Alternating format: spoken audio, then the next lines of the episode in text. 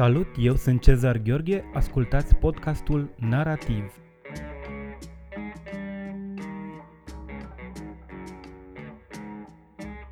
Astăzi la podcastul Narativ vorbim cu Delia Ungureanu, care este proaspăt conferențiar la Facultatea de Litere a Universității din București.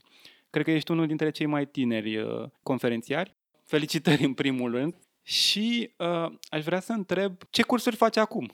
Uh, mulțumesc pentru întrebare, uh, Cezar, și pentru invitație mai ales. Uh, în acest moment am uh, o serie de cursuri uh, la programul de licență, anii 1 și 3 și uh, mai am o serie de uh, ateliere masterale. Uh, cursurile sunt cursul de teoria literaturii, uh, un atelier de tehnici de lectură la anul 1 și la anul al treilea din nou cursul și seminarul de uh, teoria literaturii. Cele mai interesante, cred, sunt cele unde pot să și uh, împing puțin granițele disciplinei, sunt cele de la Translation Studies, de exemplu, de la masteratul de uh, tehnica și practica editării de text. Uh, mai am un curs despre exil și despre world literature pe care îl fac la studii literare și mai am uh, un curs care mie mi se pare foarte interesant uh, pentru că încerc să redefinez disciplina. În cadrul masteratului de didactici ale disciplinelor filologice, uh, există un curs care se numește în continuare conform nomenclatorului de discipline didactica literaturii universale, unde eu încep printr-un curs unde le explic de ce trebuie să spunem literatură mondială și nu universală. Cam asta fac în acest moment. Cum s-au schimbat lucrurile la nivelul acesta de universitate, și mă refer acum doar la spațiul românesc, față de uh, perioada, să zicem, în care noi eram studenți la facultate, când încă se vorbea, se vorbea, încă se vorbea cel puțin la nivel preuniversitar de literatură universală? Se vorbește în continuare inclusiv la nivel universitar, uh, de exemplu, colectivul de literatură comparată și universală în continuare are un curs care se numește în acest mod.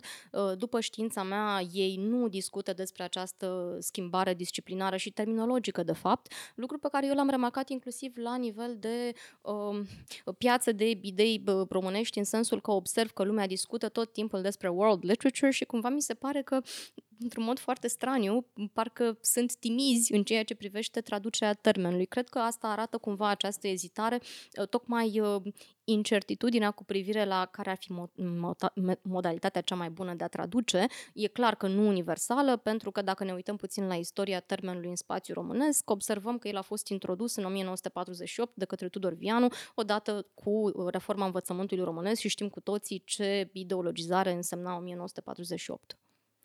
Uh, dar cred că s-a schimbat foarte mult, sincer, în special în ceea ce privește uh, felul în care um, este construit cel puțin ce facem noi la teorie literară. Uh, noi, de exemplu, avem un format de curs și de seminar care urmărește formare de abilități și nu um, testarea capacității de a reproduce informații. Și cred că din punctul ăsta de vedere e schimbat în bine. Uh, facem acum un excurs uh, peste ocean. Um, tu ești la acum uh, Associate Director sau Assistant Director, Assistant Director uh, al Harvard Institute of World Literature. Ce înseamnă această instituție și cum funcționează ea? Uh, este o școală de vară care a început în 2011, uh, are o durată de 4 săptămâni. Uh, ea se desfășoară în fiecare an într-o locație fie din Statele Unite, întotdeauna este la Harvard, fie din Europa, fie din Asia. Ideea lui David Demrosh, care este directorul acestui institut, a fost să se facă um, această mișcare în triunghi. Odată la trei ani să revenim la headquarters la Harvard și să ne plimbăm în, între Europa și Asia. Ideea era tocmai de a încerca să um, integrăm pe de-o parte um, ceea ce înseamnă uh, uh, dezvoltarea disciplinei de literatură comparată și uh, uh, literatură mondială uh, în felul în care se desfășoară ea în diverse locuri din lume, pentru că diferă ce se face în Tokyo, de ce se face în Sydney, uh, de ce se face la noi, de exemplu, uh, ca să nu mai spunem ce înseamnă Franța față de România, adică inclusiv în Europa sunt foarte multe diferențieri. Uh, institutul uh, a început uh, în 2011 ca un program pilot și acum am ajuns deja la al nouălea an. În acest an ne întâlnim uh, din nou la Universitatea Harvard în luna iulie. Um, institutul are uh, o serie de instituții afiliate uh, din întreaga lume. Avem în mod constant între 50 și 60 de astfel de instituții. Um, afilierea se face pe bază anuală uh, și, din fericire, am reușit să afiliem și Universitatea din București uh, datorită domnului prorector Liviu Papadima, căruia chiar aș vrea să-i mulțumesc încă o dată în acest mod.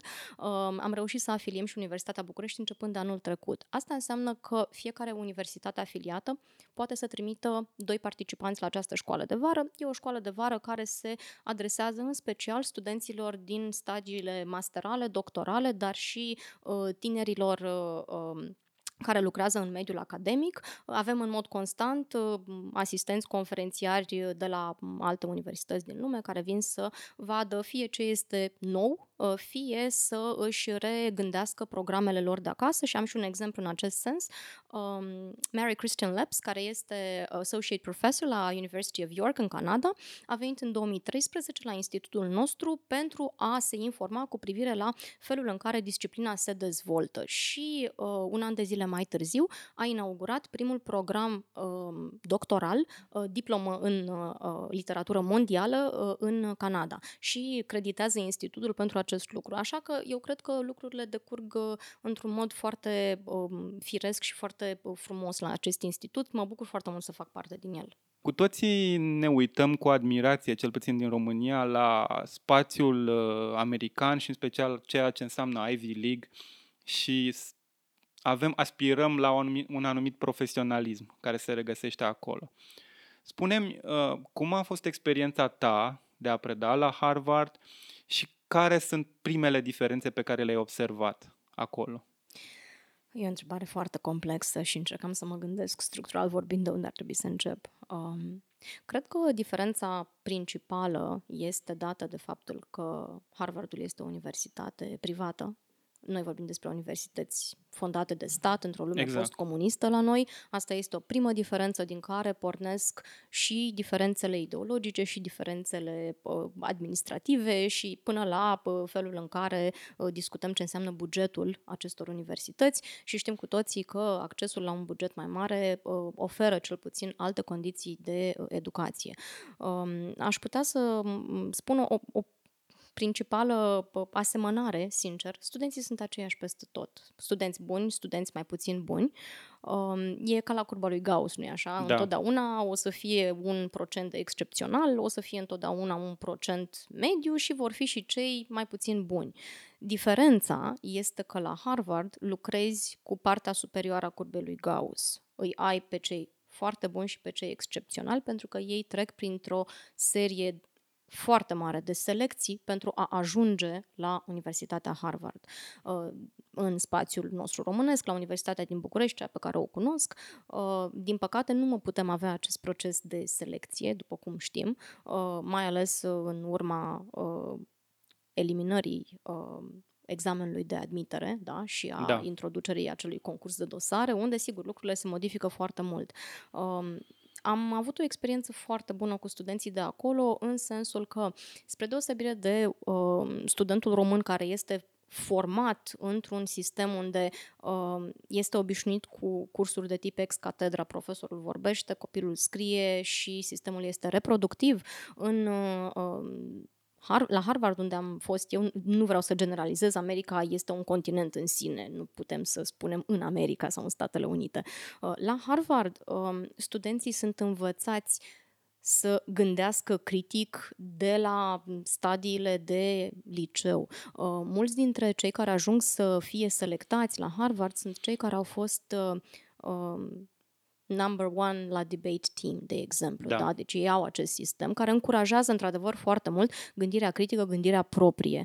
Uh, mi-amintesc recent am văzut un, unul dintre prietenii mei uh, chiar uh, uh, Iulian Curuia uh, spunea nu există gândire critică, există doar gândire, că altfel nu există și mă gândeam, da, poate are dreptate.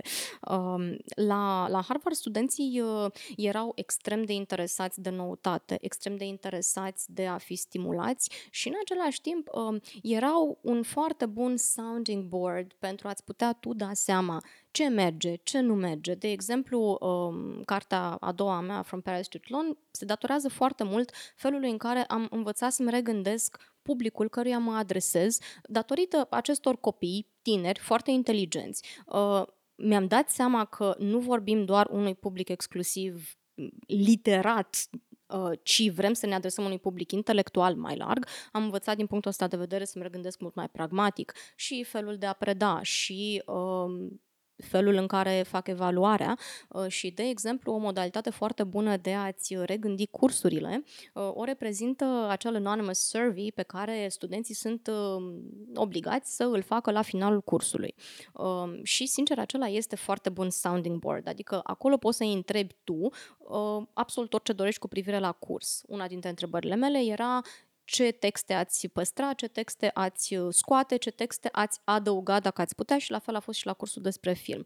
Și anul următor mi-am regândit lucrurile în funcție de uh, feedback-ul pe care l-am primit. Și din punctul ăsta de vedere, uh, mi se pare că sistemul american îți oferă cumva un fel de uh, prospețime a gândirii prin faptul că îți lasă acest contact atât de deschis cu uh, tineretul și pentru mine cel puțin uh, asta este esențial și cred că este un lucru pe care uh, prima oară l-am învățat de la André Breton și l-am admirat foarte mult pentru asta. Cred că unul dintre motivele pentru care el a rămas atât de uh, tânăr în gândire până la final a fost faptul că el tot timpul a avut grijă să integreze noua generație, să fie tot timpul foarte concentrat pe uh, ce se întâmplă în prezentul uh, uh, intelectual. În România lucrurile cumva stau puțin diferit din punctul ăsta de vedere, în sensul că studenții nu sunt atât de învățați să participe la acest proces. Um, dacă îi întreb, de exemplu, ce le-a plăcut și ce nu le-a plăcut, mulți ar putea să se intimideze. Mai curând poți vorbi cu ei în afara orelor decât în da. timpul orelor. Asta e o diferență mare, cred. S-ar putea să fie legat și de faptul că uh, figura profesorului ca figură de autoritate uh, în România este uh, o realitate foarte diferită în Statele Unite. Din ce am putut eu să înțeleg, mi s-a părut că întotdeauna, nu neapărat în Ivy League, dar în sistemul universitar american, se pune această întrebare, ok, cum poți, cum servește acest curs studentului? Asta cred că este o întrebare fundamentală, pentru că în mare parte în spațiul universitar românesc, întrebarea este ce cursuri poate face profesorul exact. X, Y sau Z. Nu dacă studentul X, Y sau Z are, câștigă ceva, extrage o valoare adăugată din acel curs. Cred că asta este una dintre diferențele este, fundamentale. Este, este foarte bine punctat acest lucru, Cezar, și chiar îți mulțumesc că l-ai uh, readus în discuție, uh, pentru că mă gândesc, uh, de exemplu, felul în care uh, este construită programa de învățământ. Da? La Harvard ei au uh, o serie de maximum 5 cursuri per semestru, dintre care uh, unu, maximum două, sunt ceea ce se numesc general education uh, și alea sunt um, într-un fel obligatorii, dar ei totuși pot opta, în sensul că dintr-o serie de general education ei trebuie să ia un curs de literatură, dar acolo și-l pot alege pe cel pe care îl vor. Celelalte trei cursuri care completează norma de 5 pe care ei trebuie să le parcurgă într-un semestru sunt electives, deci sunt în totalitate alese de ei. Bineînțeles că aceste alegeri, să ne înțelegem, nu sunt uh, în totalitate la discreția studentului, în sensul că ei au uh, ceea ce se numește resident dean. Este de obicei un young faculty, un tânăr profesor care locuiește cu ei în cămin și care este un fel de liant, da, între uh, administrația facultății, departamentele unde ei își fac uh, specializările acele major și student. Acel om este responsabil pentru sfătuirea, deci advising este termenul, da? exact, da? pentru da. sfătuirea studentului și ce ar putea să-l ajute pe el în funcție de nevoile pe care le are, de aptitudinile pe care le are și de outcome, ce vrea omul să facă mai departe. Uh, dar cred că asta este unul dintre avantajele um, educației private, unde există o finanțare foarte mare per cap de student. student. Pentru da. că o, o mare diferență este, de exemplu, numărul uriaș de studenți pe care îl avem în România în mod obligatoriu. Seminarele noastre uneori numără până la 40 și 50 de studenți, ceea ce deja în America se califică drept un lecture class. În America, un seminar care nu este același concept cu cel pe care îl avem noi în România, seminarul este un curs elective foarte mic, unde lucrezi cu un grup mic de studenți. Mic înseamnă între 10 și 15 studenți. Cu asemenea grup, sigur că poți să ai o relație și apropiată, îi poți cu adevărat forma, le poți da feedback. De exemplu, chiar ieri am uh, avut o discuție cu una dintre studentele de la unul dintre atelierele mele, unde, din nou, sunt 50 de oameni și mi-a spus, știu că este foarte greu, dar ați putea, vă rog, să-mi dați un feedback personal pentru temele pe care mi le dați și am spus, nu este nicio problemă, pentru că așa ar trebui în mod teoretic să se întâmple, de fapt, cu fiecare student, nu? El ne dă o temă, noi ar trebui să-i putem explica ce este bine, ce mai este de lucrat. Sistemul nostru care te obligă să lucrezi cu zeci și sute de studenți face ca acest tip de feedback să fie aproape imposibil. Ai vorbit uh, mai devreme de, despre faptul că, uh, cel puțin uh, la Harvard sau în Statele Unite, există o, o mai și mult mai dezvoltată cultura dialogului în ceea ce privește uh, Uh, dialogul cu studenții, dar nu numai dialogul cu studenții, ci la, uh, mă refer la întreg spațiul academic. De ce crezi că lipsește la noi această cultură a dialogului? Crezi că este pur și simplu o problemă de, la nivelul acesta logistic? Avem foarte mulți studenți și este imposibil să vorbești aplicat cu fiecare dintre ei? Sau e vorba și de o, o chestiune de mentalitate, de faptul că Uh, modelul educațional românesc nu încurajează neapărat o cultură a dialogului, ci o cultură a monologului. Știm foarte bine modelul cu care noi am fost uh, obișnuiți din școala primară a fost că ascultăm profesorul și nu îl întrerupem și dacă se poate, la sfârșit o să avem o întrebare în care câteodată erai de ce, de ce n-ai fost, înseamnă că nu ai fost atent. Dacă ai pus o întrebare, n-ai fost atent. Eu spun că mie mi se întâmplau asta constant în școala, da, și mie, în și liceu, mie. în, adică era uh, o întrebare era conotată negativ. Exact, exact, în loc să fie tocmai o modalitate de a deschide un dialog. Uh, sincer, tind să cred foarte mult că ține de uh, o habitudine mentală de gândire, uh, cred că ține și de societate și de uh, felul în care cultura este construită. Dacă este să ne gândim puțin istoric vorbind, uh, școala românească este modelată după uh, modelul francez. Um, în continuare, înțeleg că la școlile mari pariziene, vorbind despre uh, Collège de France, École Normale Supérieure, École des Hautes Études, um, în continuare, modelul reproductiv și ex catedra, el există. Chiar recent am uh, avut uh, acolo uh, unul dintre studenții mei de la Harvard, Colton Valentine, uh, a obținut uh, o bursă uh, masterală uh, și a făcut un masterat combinat la ENS și la Ecole, uh, la Ecole des Hautes Études. Uh, și el mi-a confirmat acest lucru și imaginează-ți pentru... Uh, el a fost șeful de promoție al generației sale la Harvard. Imaginează-ți pentru un astfel de om ce a însemnat acest switch switch, el venind dintr-o cultură uh, care încuraja foarte mult dialog, gândire critică și mai ales uh, opinia personală a studentului și s-a trezit într-un uh, loc unde la toate cursurile, la examen, s-a cerut să reproducă. Da. Iar uh, cu privire la, la dialog, dialogul, din păcate, uh, nu aș spune că nu există, dar are un anumit format atât de îmbătrânit și atât de obosit, care nu uh, uh, invită la o reinventare a sistemului. Și lucrul ăsta să știi că îl observ și prin faptul că, uite, de exemplu, la institutul nostru, da, la Institute for World Literature, avem doar două instituții din întreaga Franță afiliate. Avem Ecole des Hautes Études en Sciences Sociales um, cu Giselle Sapiro, care este și una dintre uh, uh, membrele comitetului nostru executiv și ține în mod frecvent la noi seminare, uh, dar ea este chiar un caz excepțional, ea fiind la rândul ei de pe școala Casanova Bourdieu, adică cumva, bineînțeles, tangențe absolut directe cu câmpul nostru. Însă este foarte straniu pentru că tradiția comparatismului în Franța este una dintre cele mai reputate ale disciplinei, dar uh, în realitate, în momentul în care noi căutam să găsim alte instituții partenere în Franța. Cea de-a doua este uh, Université Paris Nanterre, care anul uh-huh. acesta a uh, intrat în consorțiul nostru.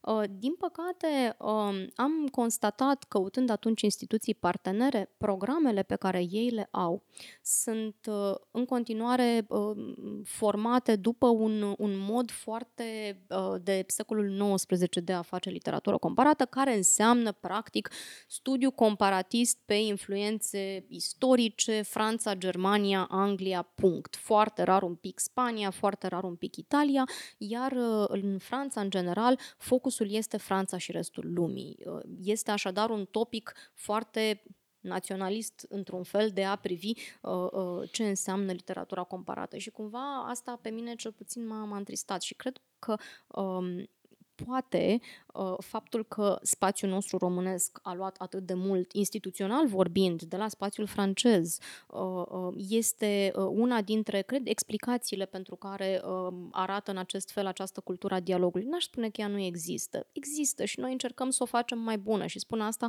și din cauza faptului că în urma acestui curs pe care l-am la masteratul de didactice al disciplinelor filologice, pot să îmi dau seama cât de cât puțin ce se mai întâmplă în mediul preuniversitar, pentru că toți acești oameni care vin la acest masterat predau în învățământul preuniversitar. Sunt profesori. Sunt profesori, da. Majoritatea sunt profesori la gimnazial, pentru că uh-huh. ei au nevoie de masterat pentru a putea preda da. și la liceu, dar am și unii care predau la liceu. Și vreau să spun că există oameni care chiar pot să facă lucruri noi și interesante și să remodeleze și să regândească uh, structura uh, uh, uni- uh, preuniversitară. Bineînțeles că floarea nu face primăvara, dar eu cred că mai multe flori adunate în mai multe generații s-ar putea să facă măcar un câmp. O ultimă întrebare legată de, de, de profesorat și de teaching și apoi uh, ajungem la World Literature și la Giselle, Giselle Sapiro uh, și Pascal Casanova. Și, uh, unde e problema? La profesor sau la studenți? Ai în, răspuns parțial în, la în întrebare. România, în România, în România da. Um, tind să cred că, în primul rând, aș, aș nu aș spune problema, ci poate responsabilitatea pentru schimbare. Vine, bineînțeles, de la adult, vine de la cel care formează niște copii, pentru că, până la urmă, noi îi formăm pe ei, ei vor învăța să gândească într-un anume fel sau altul de la noi și se vor dezvolta fie în continuarea noastră, fie împotriva noastră. Deci, cred că foarte important ar fi dacă am putea să școlim mai bine niște viitori profesori tineri, lucru pe care, iată, încerc să fac la acest masterat împreună cu colegii mei care predau la acel masterat și uh, cred că în acest fel umblând la generația tânără de profesori, lucrurile se mai pot schimba și ei la rândul lor vor învăța lucruri similare pe alții și poate că lucrurile se vor îmbunătăți puțin. Eu vreau să fiu optimistă și să cred că se poate face ceva. Sărim acum de la învățământ la suprarealism. Este foarte suprarealist este, acest este gest. foarte, această, acest salt e, foarte, e, e în, în sine suprarealist. Suprarealismul ca world literature, surrealism as world literature, uh, e cartea ta apărută la editura Bloomsbury Academic în 2018. În primul rând, demersul tău, apropierea ta de suprarealism, este inedită prin faptul că pornește pe de o parte de la sociologia literaturii, de la teoriile lui uh, Pierre Bourdieu din regulile artei și în același timp pornește și de la autori uh, deja canonici pentru disciplina World, World Literature, uh, Pascal Casanova, Giselle Sapiro. Care sunt avantajele de a vorbi despre suprarealism pornind de la aceste repere? Foarte bună întrebare, mai ales că Andrei Breton ar fi nebunit dacă ar fi auzit că cineva scrie despre suprarealism. Nu știu dacă știe acest Și aduce amănunt. noțiuni de piață, de câmp da. artistic da. în legătură cu suprarealism. Bine, Breton era un șef de școală și un puternic dictator, după cum știm. Uh, face parte, de fapt, din structura sa absolut da, fascinantă. Da, excomunicările lui sunt faimoase. Absolut. Este însă unul dintre motivele pentru care cartea mea este dedicată, pentru că este omul datorită căruia avem o avangardă care devine o mișcare mondială, este singura dintre avangarde cu uh, un asemenea impact, reușește să aibă oameni care sunt în mod real angajați în această mișcare din Copenhaga până în Tokyo în anii 30, ceea ce este uriaș și extraordinar. Și până la București, cum, Abs- cum știm. Absolut, absolut. Și grupul nostru, bineînțeles, am fost perfect sincroni. Și chiar dacă n-a făcut parte din grup, dar Max Blecher are un text extraordinar de drăgălaș în uh, Le Surrealisme au service de la Révolution, 1929, a doua revistă da, suprarealistă. și înțeleg că scrisorile lui s-au pierdut, dar scrisorile lui către André Breton ar fi existat. Uh, Uh, nu aș putea să spun asta pentru că eu nu i-am văzut documentele lui Breton, poate că știe acest lucru, dar documentele lui Breton au devenit disponibile publicului abia în 2016, uh, Mhm. pentru că Breton, iată unul dintre motivele pentru care îl iubesc atât de mult, um, a avut o extraordinară disciplină etică și o moralitate a, a prieteniilor intelectuale, cum le numea el, pe care eu personal nu am întâlnit-o la nimeni. În momentul în care s-a pus problema uh, ce se întâmplă cu testamentul lui, ce se întâmplă cu lucrurile, cu obiectele, um, el a spus clar, prin testament, 50 de ani la moar- de la moartea mea se vor publica aceste documente. Până atunci, nimeni, pentru că nu doresc ca oamenii care ar putea fi potențial lezați de ele să treacă prin așa ceva. Așadar, revenind la, la întrebarea pe care o pusese inițial, spuneam că Breton ar fi fost foarte supărat să audă că suprarealismul se predă în școală și că oamenii scriu cărți despre el. El tot timpul a fost într-o mișcare de rezistență împotriva oricărui tip de instituționalizare. Cartea era o formă de instituționalizare, cartea academică, bineînțeles. De exemplu, când a emigrat în New York în anii uh, 40, în al doilea război mondial, um, s-a întâlnit cu uh, uh, profesorul Shapiro de la uh, Yale și uh, a aflat că se predau cursuri de uh, suprarealism. A fost șocat, supărat și nu a vrut să mai vorbească despre asta. În același timp, el însuși a ținut niște conferințe la Yale în 42. Uh, din păcate, nu vorbea limba engleză și avea această problemă lingvistică și, sigur, publicul era mai restrâns. Uh, dar uh, cred că motivul pentru care am scris această carte, care, apropo, titlul de fapt este From Paris to Tlon. da. Eu am o problemă cu subtitlul pe care eu nu l-am vrut. Este uh, însă una dintre condițiile uh, seriei. Uh, asta pentru că uh, seria se numește Literatures as World Literature. Uh, personal, am, uh, cred că este micul meu touch suprarealist. Sunt împotriva seriei și am reușit măcar să împing și am primit acest uh, uh, titlu uh, oficial From Paris to Tlon. Uh, și um, am uh, reușit să, cred că să, să regândesc uh, felul în care suprarealismul are un impact, într-adevăr, uh, dincolo de granițe naționale, lingvistice și culturale, prin intermediul uh, um, acestor uh, cărți uh, care vin dinspre latura sociologică uh, transnațională, care merge dincolo de Bourdieu, că știm că Bourdieu a s-a m, concentrat numai pe spațiul literar francez și teoria câmpului a sa este doar pentru un câmp național. Uh, Pascal Da, Casanova... Flo- de la Flaubert, da. în esență. Exact. Uh, a cărui analiză o și face atât de frumos în Les Règles de l'Art. Um, dar, uh, ulterior, uh, cred că um, ce fac uh, Giselle, pe de-o parte, cu privire la sociologia traducerii uh, și, pe de altă parte, ce face Pascal Casanova cu privire Care la... este una dintre uh, di, uh, elevele dis, sau discipolii lui Bourdieu. Trebuie Amândouă, să amintim, amândouă sunt, sunt. sunt două Uh, Casanova eleve. și-a făcut, de fapt, doctoratul cu Bourdieu, care a condus apoi la această carte, uh, la Republique Mondiale de Lettres, World Republic of Letters, uh, și uh, cred că a rămas una dintre, uh, unul dintre reperele esențiale pentru câmpul de literatură mondială.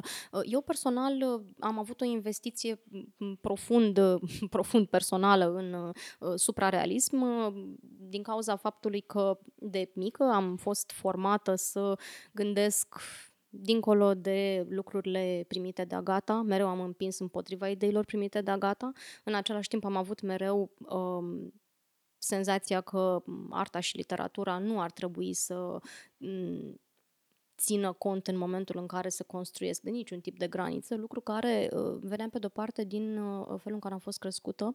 Uh, bunicii mei, unul dintre el, uh, unul dintre ei, uh, bunicul uh, matern, Mihai Vasiliu, a fost uh, șeful baroului avocați Moldova și unul dintre suporterii financiare ai lui Sașa Pană. Era din comunitatea din Dorohoi.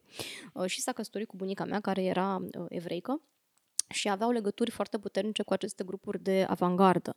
Uh, Deci, pe de o parte, este această chestiune strict personală. Pe de altă parte, sunt alegerile mele personale. Eu tot timpul am, am vrut să fac lucruri care pentru mine chiar înseamnă ceva. Suprarealismul a fost uh, pentru mine o descoperire de, de-a dreptul suprarealistă. Nu știu dacă ți-am spus cum am scris cartea.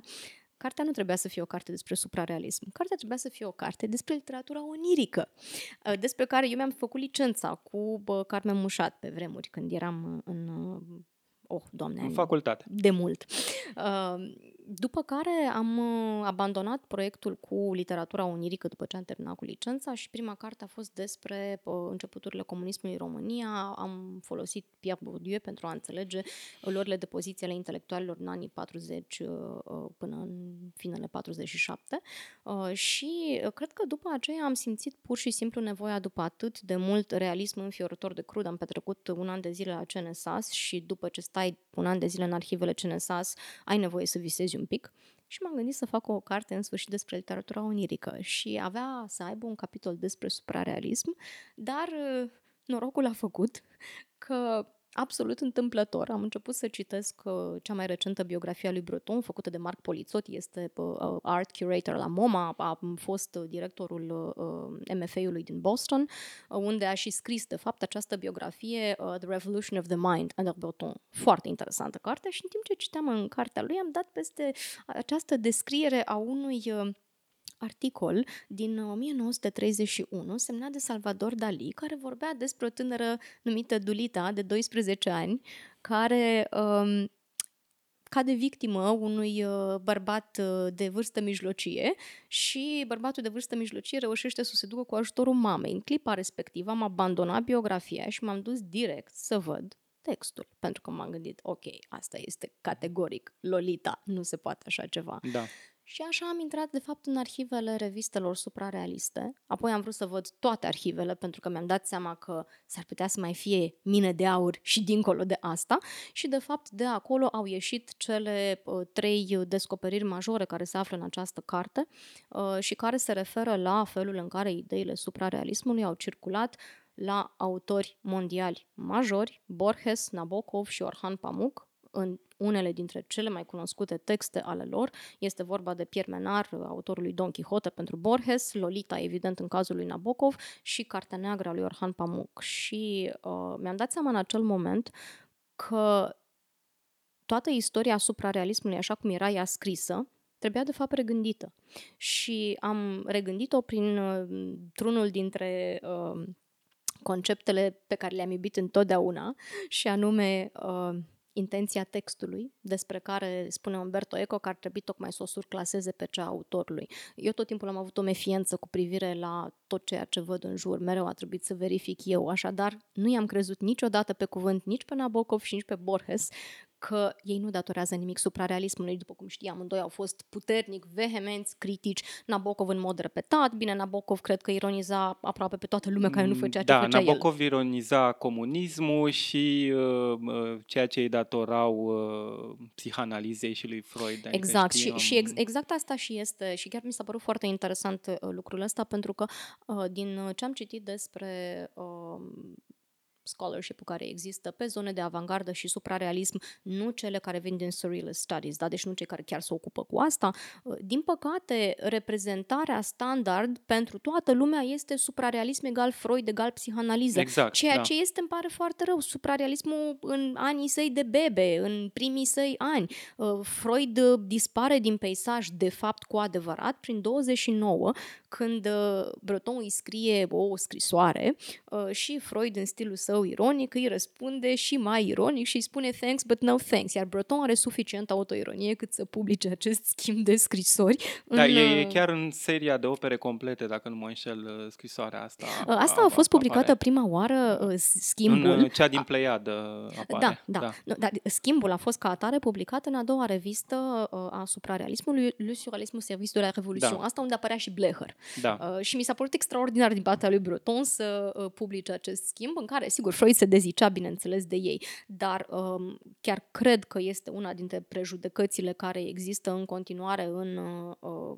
studiile literare care se ocupă, să zicem, de zone de avangardă sau mai curând zone de modernism, aș spune, da? unde suprarealismul este misrepresented, cred eu, din punctul ăsta de vedere și te face să crezi că acei oameni n-au citit decât ce s-a întâmplat până la 1924. Da, adică avangarda istorică, exact. pur și exact. simplu.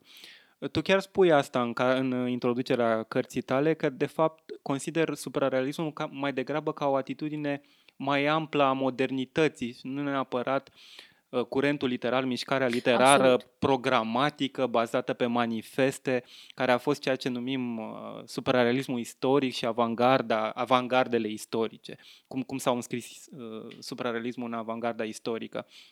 Dar aș reveni la întrebarea mea, uh, de ce să pornești de la Bourdieu, de ce uh, scriitorii să fie considerați niște agenți care funcționează într-un câmp literar Tocmai asta după e. regulile pieței Uh, financiare, Da. Uh, pieței ideilor, mă refer. Foarte bună întrebare. Uh, Personal, cred că nicio teorie nu trebuie luată cu totul. Nici eu nu o iau cu totul. Nici pe Bourdieu, nici pe Casanova. Uh, Casanova nu vorbește tot timpul despre agenți literari. Mai curând folosește acest termen, pe care și eu îl folosesc în carte, cu privire la cei care mediază schimburile de idei. Astfel de agenți sunt, de exemplu, Adrien Monnier, Silvia Beach, da? femeile care, uh, prin uh, cele uh, două cercuri Editori literare, și- două cercuri literare uriașe, da, la Maison des Amis de Livres și Shakespeare and Company, reușești de fapt să polarizeze cercuri intelectuale prin care de fapt aceste idei se transferă. Alea sunt agenți, clar. Victoria Ocampo este un agent literar Da, în momentul da. în care face uh, transgresarea uh, dinspre uh, Paris, uh, revista Minotaur, către revista Sur a ei din Buenos Aires. Da?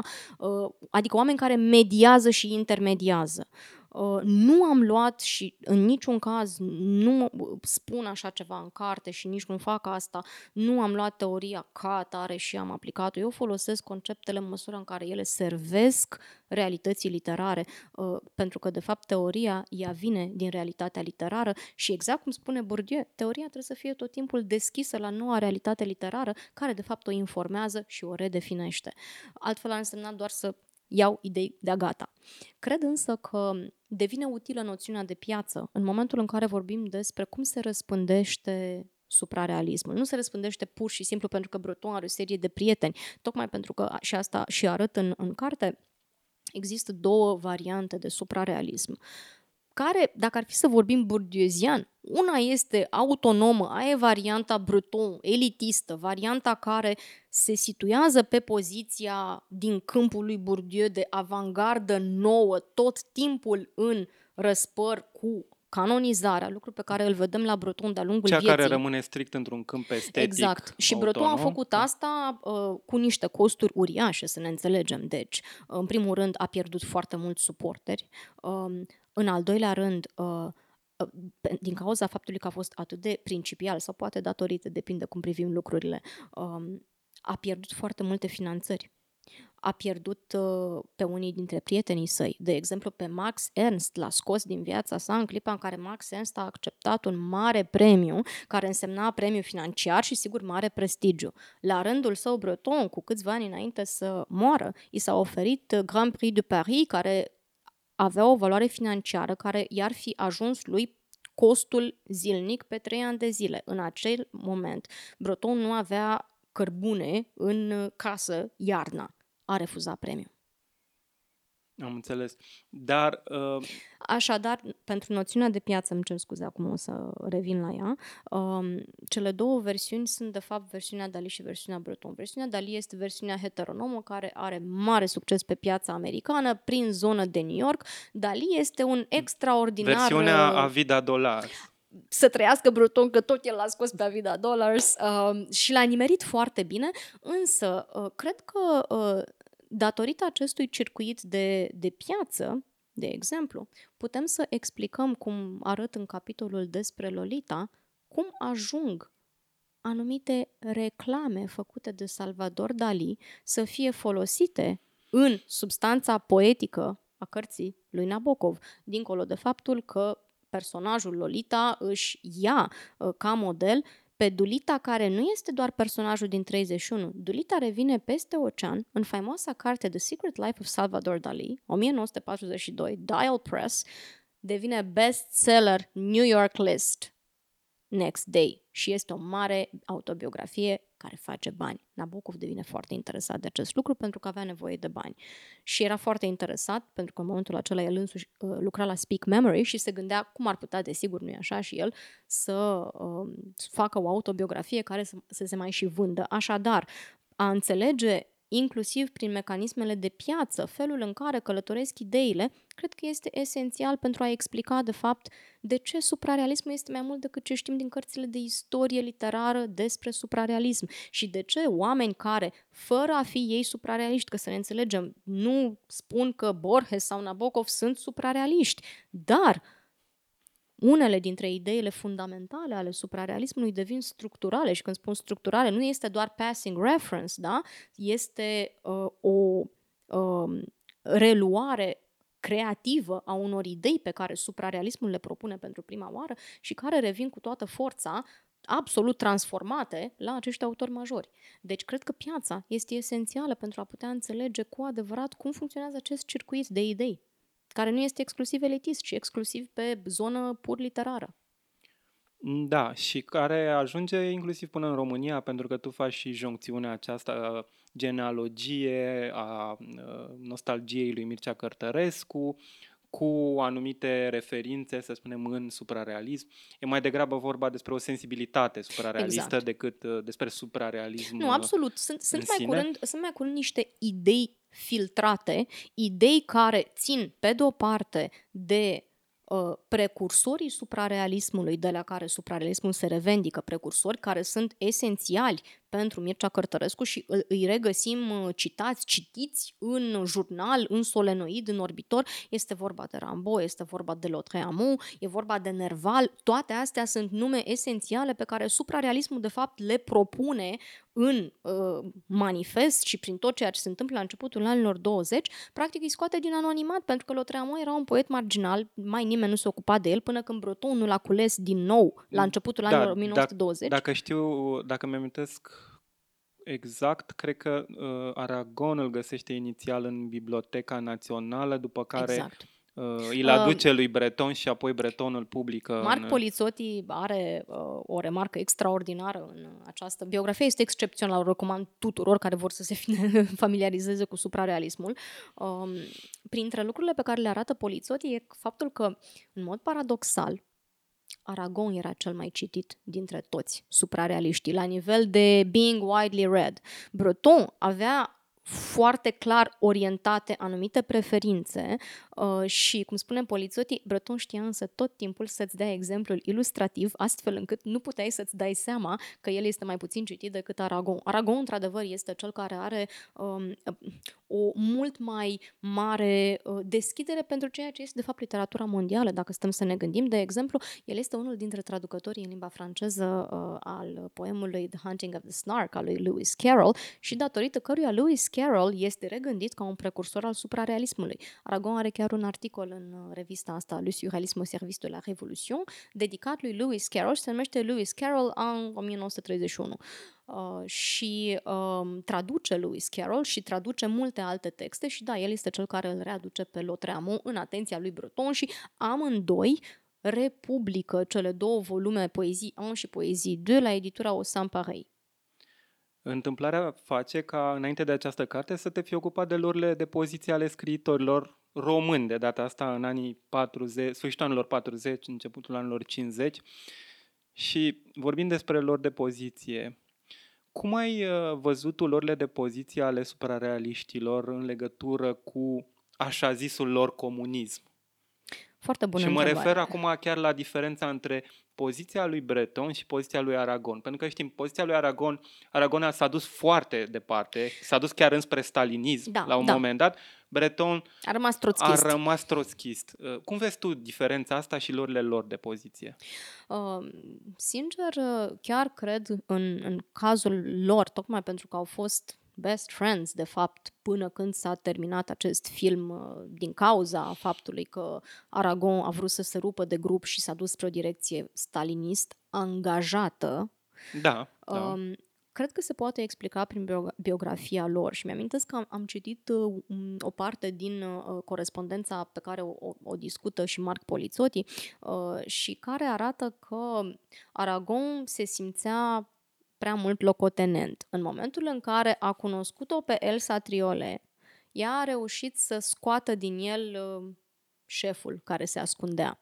Și ea, pentru că ea este cea care a tras de el foarte mult să meargă înspre această uh, uh, zonă stalinistă, pentru că, de fapt, simțea că în grupul suprarealist el nu va fi niciodată altceva decât locotenentul lui Breton. Și adevărul este că între ei a fost o prietenie extraordinară și ei au avut o, o legătură emoțională foarte puternică, uh, uh lucru pe care uh, um, îl, îl vedem, de exemplu, în finalul cărții lui Polițotiu, câte reclamă îi fac băiatului ăstuia. Uh, încheie cartea foarte frumos. Uh, se încheie, bineînțeles, cu moartea lui Breton. Dar felul în care narează moartea este absolut uh, mișcător, pentru că încheie cu o notiță din jurnalul lui Aragon, deci ei nu-și mai vorbiseră de zeci de ani, și încheie cu o notiță din jurnal în care Aragon revedea uh, o scrisoare pe care Breton i-a scris-o la moartea lui Apollinaire uh-huh. și care se încheia cu Astăzi este ziua X, mais Guillaume Apollinaire est mort. Mm-hmm. Iar Aragon zice, Meandre Breton est mort. Și îți dai seama în acel moment... Asta se întâmpla în ce an? 66. 66, da. da. Uh, 28 septembrie, dacă nu mă înșel ziua. Uh, mormântat la Batignol. Uh, cred sincer că între ei asta a fost marea diferență. Din punct de vedere politic, este foarte clar și știut. Breton a refuzat orice fel de înregimentare, fie că a fost intelectuală, fie că a fost socială, fie că a fost economică, tot timpul a refuzat să fie într-un sistem în care să îi se spună ce să facă.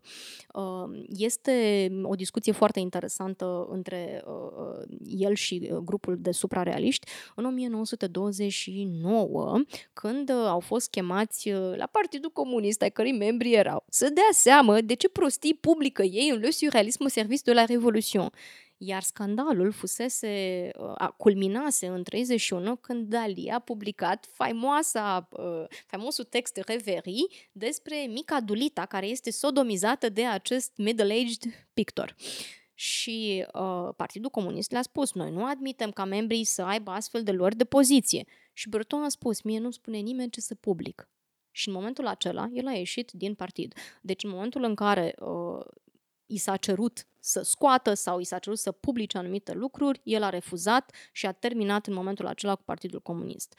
Uh, a rămas troțchist toată viața pentru că, de fapt, el a rămas un om de stânga, un intelectual de stânga, uh, care tot timpul a luptat pentru ceea ce el numea drepturi de a fi cetățean al lumii. Și așa a și rămas, de fapt, în, în istorie uh, și cred că este unul dintre motivele pentru care, sincer, îl admir foarte mult, pentru că a refuzat orice tip de înregimentare, în vreme ce Aragon a făcut-o și din păcate, lucrul ăsta a afectat și poezia lui, pentru că Aragon, care este un poet uriaș, a publicat și multă poezie proastă. Da, și fă, făcuse asta în, în momentul în care uh, se petrecea gulagul, adică exact. să, să nu ne facem nicio iluzie. Absolut, spre deosebire de, iată, avem mulți membri ai mișcării suprarealiste care fac parte din rezistența franceză. Da? Exact, Eluard da. este unul dintre da. ei. E și, iar acolo, sigur, începe o altă discuție în sensul că de ce Breton nu a făcut parte din această rezistență. Da, și există niște alți membri ai uh, grupului suprarealist care uh, își găsesc sfârșitul tocmai pentru că a făcut parte din rezistență, nu știu, mă gândesc la Robert Desnos uh, da. uh, și la alții. Dar uh, povestea asta cu Breton la partid îmi amintește de o glumă spusă de Gelu Naum, care este întrebat uh, în anii 70, uh, după ce publicase Atanor, Atanor și alte poeme. Uh, Atanor și alte poeme, uh, cred că știi, fusese publicat după ce Gelu Naum a avut interdicție de semnătură timp de foarte mulți ani. Uh, deci între Vasco da Gama și Atanor sunt, e o perioadă destul de lungă în care el nu mai poate să publice și știm că trăiește din traduceri, traduce Kafka, în fine. Și e întrebat, domne, și tu care ai avut uh, interdicție, ai suferit de pe urma comunismului, ce era în capul vostru în anii 40 cu comunismul? Și spune, păi, uh, noi înțelegeam din comunism că în, uh, comunismul înseamnă amorul liber al proletariatului. Apropo de, de, de, de glume de, de, de cetățeni ai lumii și, și comunismul suprarealiștilor. Da, lucru care, sincer, mă face să mă gândesc la faptul că Charles Fourier revine pe tapet, da, în suprarealism foarte puternic, da, și știm cu toții ce tip de societate imagina Charles Fourier. Uh, ba chiar are și, uh, Breton are un poem, da, în anii 40, Od a Charles Fourier, a fost publicat uh, separat, cu ilustrațiile lui Oscar Dominguez, dacă nu mă înșel. Uh, te-aș mai întreba ceva legat de legătura dintre Dali și Lolita. Uh, care este legătura uh, uh, dintre Dali și Lolita? Și am în vedere acum uh, microromanul, nu, microromanul, nu știu dacă e microroman, The Enchanter. Uh, da, e o novelă. E o, E o novelă novel, publicată novela de... de Enchanter. Uh, Poți să uh, îmi mai spui încă o dată cum ai făcut tu această joncțiune între ceea ce publicase Dali și Cum am, cum am ajuns cum acolo, ai ajuns da. exact acolo. Întrebarea este foarte interesantă și destul de complexă. O să încerc să rezum cât pot. Uh, e foarte mult de istorie literară aici, de fapt. Uh, Dali a publicat în 1931, spuneam, această, acest short, short story are doar 5 pagini, uh, 1931, revista Le Surrealisme Service de la Révolution, uh, care are de fapt viitorul schelet narrativ pe care îl putem identifica în Lolita. Sigur că dacă ar fi fost doar asta, nu ar fi ieșit decât un articol de 5 pagini, semnalam o chestie și nu era mai mult decât Michael Marr, care a identificat și el, știi, povestioara aia scurtă chiar cu numele de Lolita, care însă în afară de nume n-are absolut nimic din ce face Nabokov.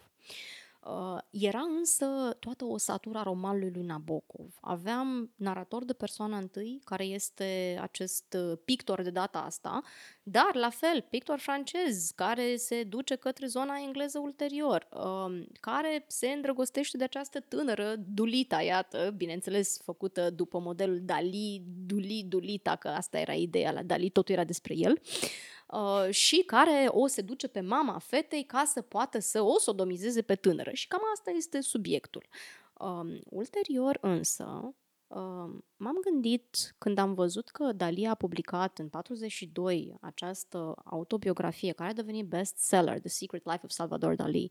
Um, M-am gândit, ia să caut eu acolo dacă Dulita cumva există. Măi, și descoperirea este uriașă pentru că ăla este de fapt un roman. E scris extraordinar de interesant pentru, pentru Dali, uh, mult mai literar, poetic, puternic, cu forță, nu este o satură aceea subțirică din 1931 și Dulita redevine acolo sâmburele din care va ajunge cândva iubita sa Gala pe care o mitizează. Deci Dulita este reluată ca personaj principal în copilăria uh, lui Salvador Dali, uh, în care el găsește unul dintre avatarurile femeii pe care o va uh, reîntâlni.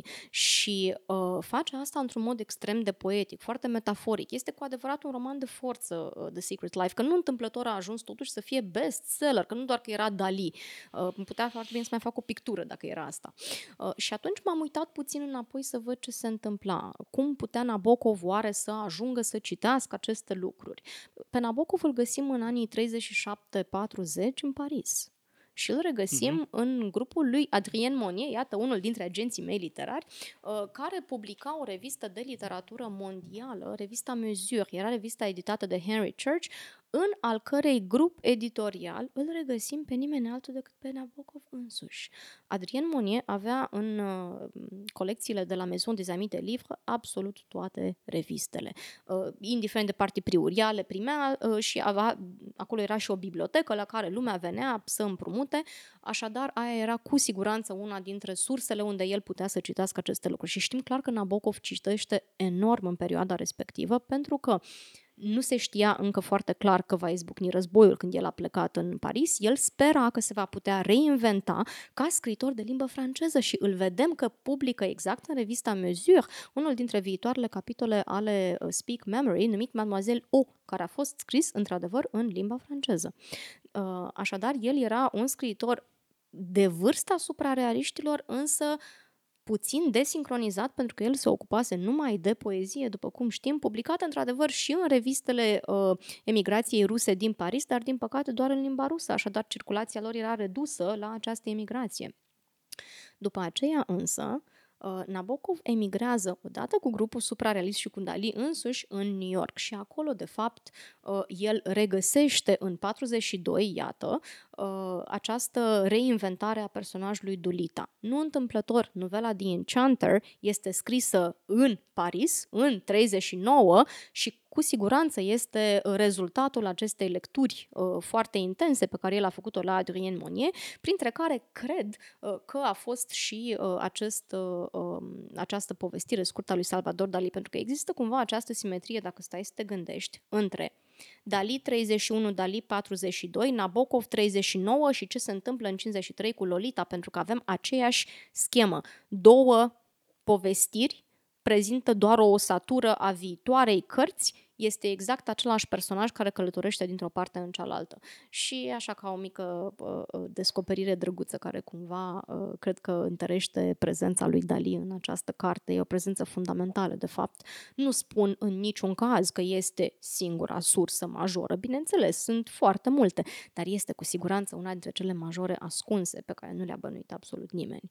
Uh, în faimoasa scenă în care uh, Humbert Humbert o ia pe Lolita la el în poală și el, săracul, este total pierdut. Da, e bulversat. Iar da. ea încearcă să-i arate într-o revistă ceva. Naratorul lui Nabokov nu ne spune decât că e bietul Humbert Humbert, care se gândește la cu totul altceva atunci, încerca ea să-mi arate ceva, zice, o fotografie cu un pictor suprarealist care îngropa un trup de femeie pe o plajă.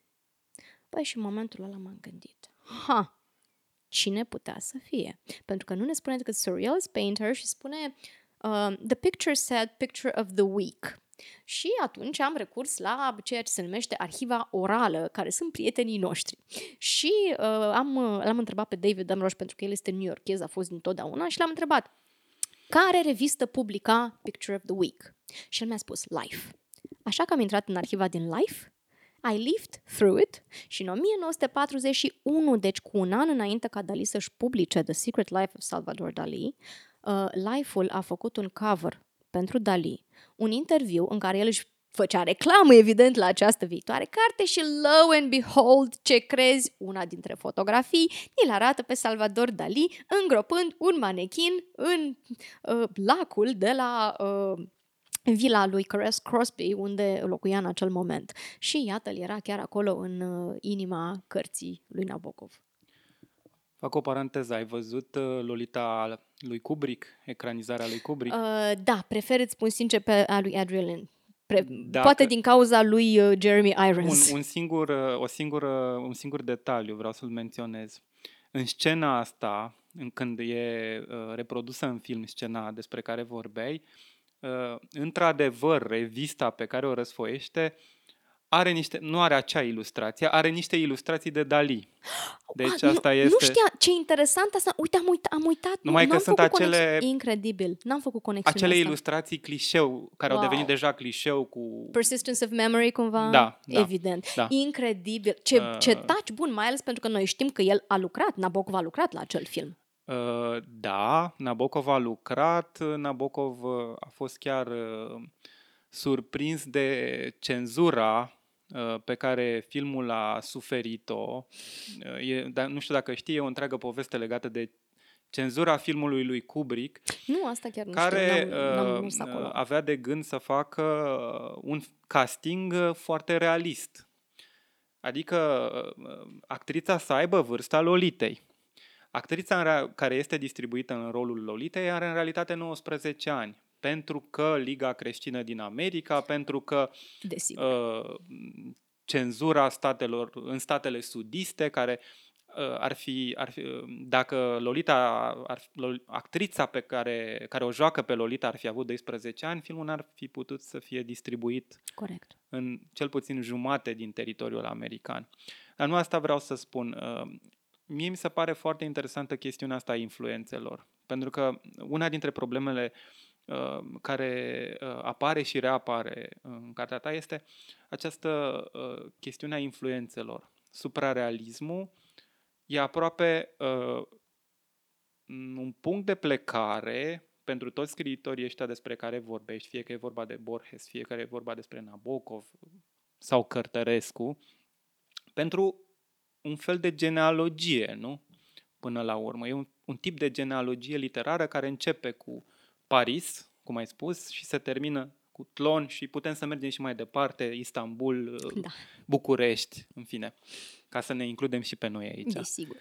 Uh, mi se pare foarte interesant uh, da, dacă, la, dacă la Nabokov lucrurile au fost, cum să spun, ai procedat aproape detectivistic.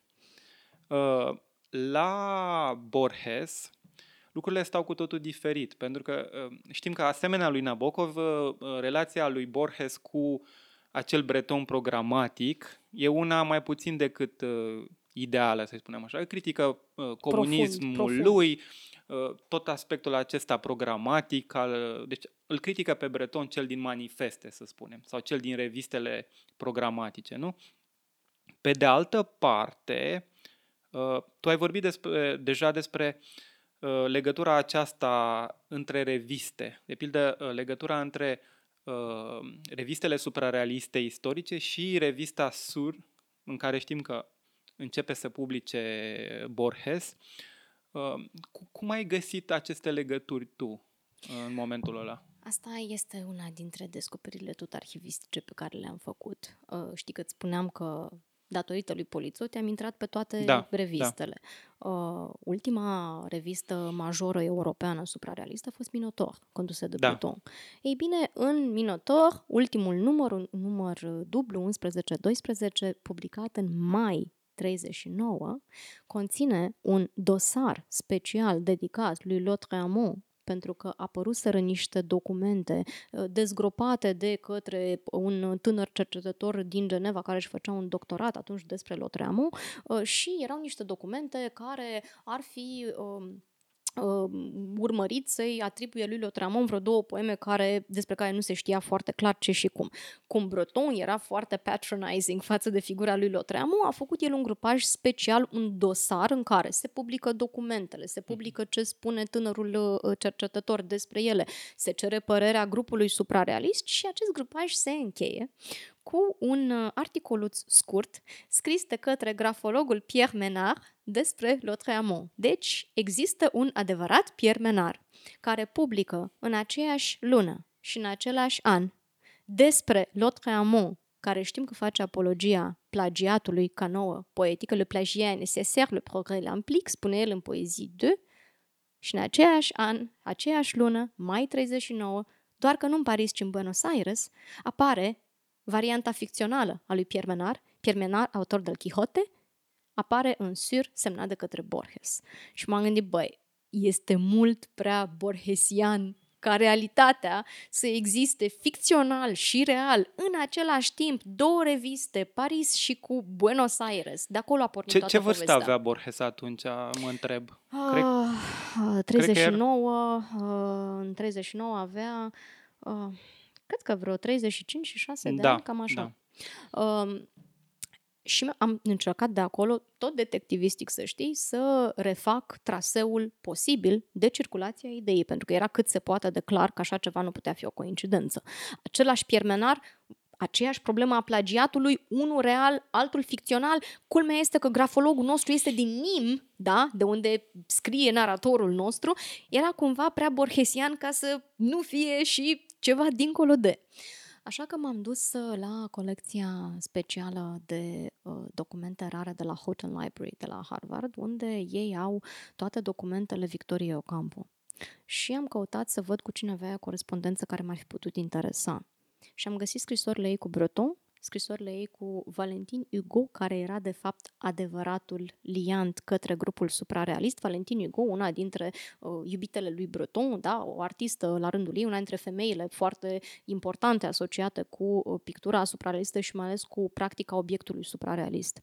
Uh, și știm, nu-i așa, bă, Obiectul găsit, nu? Despre Obiect, asta. Da, da. Obiectul găsit sau în cazul ăsta era și obiectul făcut, dacă ți amintești, în anii 30, toată uh, povestea cu um, obiectul suprarealist devine nu doar la trouvaille, care este acest da. obiect găsit, este și o practică uh, transmedială, pentru că ea apare inițial că le poem objet, Breton face o astfel de serie de obiecte, apoi vine Dali în 29 care începe să facă toate acele scatological object, uh, with symbolic function, pantoful din care bă, iese paharul cu lapte, de exemplu, uh, și o serie de alte obiecte. Uh, și Valentin Hugo le face uh, pe acestea, alături de multe alte picturi.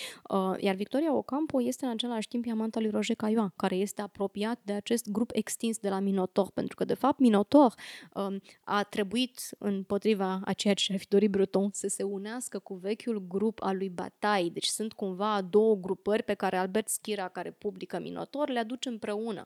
E adevărat, Breton este cel care calls the shots, pentru că el este directorul acestei reviste, dar mulți dintre oamenii care publică, inclusiv acest Pierre Menard, el vine de fapt din grupul lui Bataille, unde mai publicase în revista Document uh, un, o analiză a uh, grafologiei lui uh, Marchizul de Sad, un alt personaj foarte important pentru suprarealiști. Uh, așadar, uh, am reușit să refac traseul prin care Borges ar fi putut avea acces, înainte ca ele să fie publicate, la aceste documente, pentru că Minotaur um, era o, o revistă care apărea cu o periodicitate total neperiodică. Breton spune la un moment dat, într-o luare de poziție ca editor, uh, el preferă să aibă un material bun și de calitate decât să respecte o anumită periodicitate. Și m-am uitat la numărul precedent, care este din 38 februarie, uh, al revistei Minotaur, unde Breton publică o notiță scurtă care spune nu pierdeți numărul următor, conține ceva extraordinar. Singurul lucru extraordinar din numărul următor este acest grupaj Lotreamont. Deci, cu siguranță că textele există deja din februarie 38.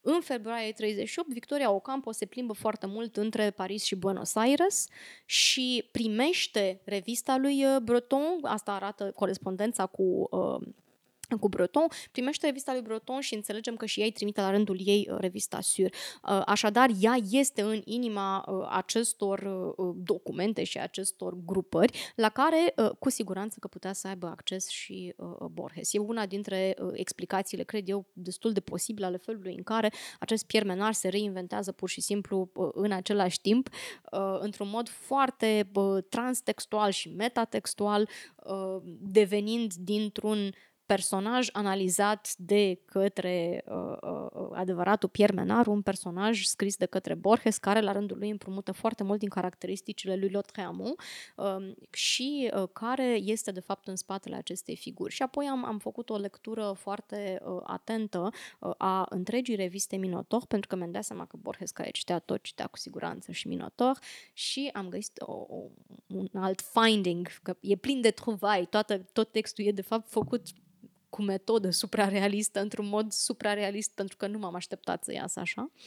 Uh, una dintre aceste găselnițe, în 1937, în revista Minotor, Paul Eluard publică o serie de selecții dintr-o viitoare antologie de poezie care se numea foarte drăguț L'avenir de la poezie, viitorul poeziei.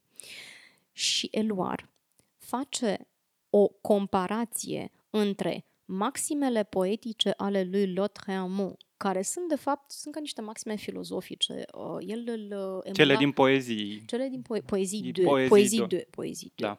Um, și el, de fapt, îl um, plagia la modul cel mai asumat, creativ, desigur, pe filozoful Vauvenard. El Eluar pune în oglindă, deci formatul pe, pe pagină, sunt două coloane în oglindă, Vauvenard și maximele lui, alături ce face Lotreamont din ele? Sunt identice cuvânt cu cuvânt, singura diferență fiind că o propoziție pozitivă la Vauvenard devine negativă la Lotreamont și invers. Este exact ceea ce face uh, naratorul nostru din Pierre Menard, dacă ți-amintești, da. când pune pe pagină, în oglindă, uită textul lui Cervantes, uită textul meu și mai mult dacă ne uităm, ce anume citează el din textul lui Cervantes? Citează ceea ce ar putea să treacă foarte bine de o maximă filozofică, vorbește despre adevăr, mama istoriei, nicio urmă de Don Quixote Quixote. Este exact acea esență filozofică despre care vorbea și Borges atunci când spunea că orice carte de o mie de pagini sau de două ca Ana Karenina trebuie să se poată rezuma într-o singură propoziție. Apropo, știi că s-a tradus în sfârșit în România la Murfu. Dumnezeule mare, da, am văzut-o la tine, uh, nu m-am uitat cine face traducerea. E Ovidiu bună? Nimigian. Uh, e bună traducerea, mi se pare o traducere foarte bună. Um, Haideți să trecem acum de la World Literature la World Cinema. Uh, Sunt aici pe un teren următoarea, proaspăt, tu ești șeful Următoarea aici. carte la care lucrez acum încearcă să unească două domenii mari, adică două categorii foarte, foarte, foarte încăpătoare, nu? Ceea ce înseamnă world literature și ceea ce înseamnă world uh, cinema. World literature, să spunem că are deja propria ideologie, propriul uh, propria constelație teoretică, nu știu cum să-i spun. Că de- deja e vorba de foarte multe cărți, dacă stăm să le numărăm. Republica Mondială a Literelor, uh, când apare? Înainte de 2000? În 1996, mi se pare, este ediția 96, franceză și în iată. 2004 este publicată la Harvard University Press. Iată, deja vorbim despre o istorie.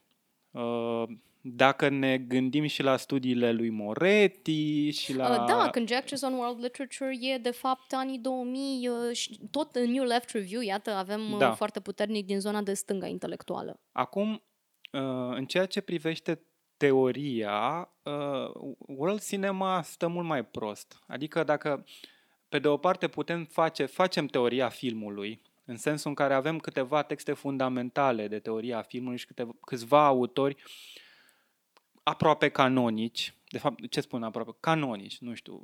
Orice teoria filmului trebuie să înceapă, nu știu, cu Eisenstein, André Bazin, mai știu eu.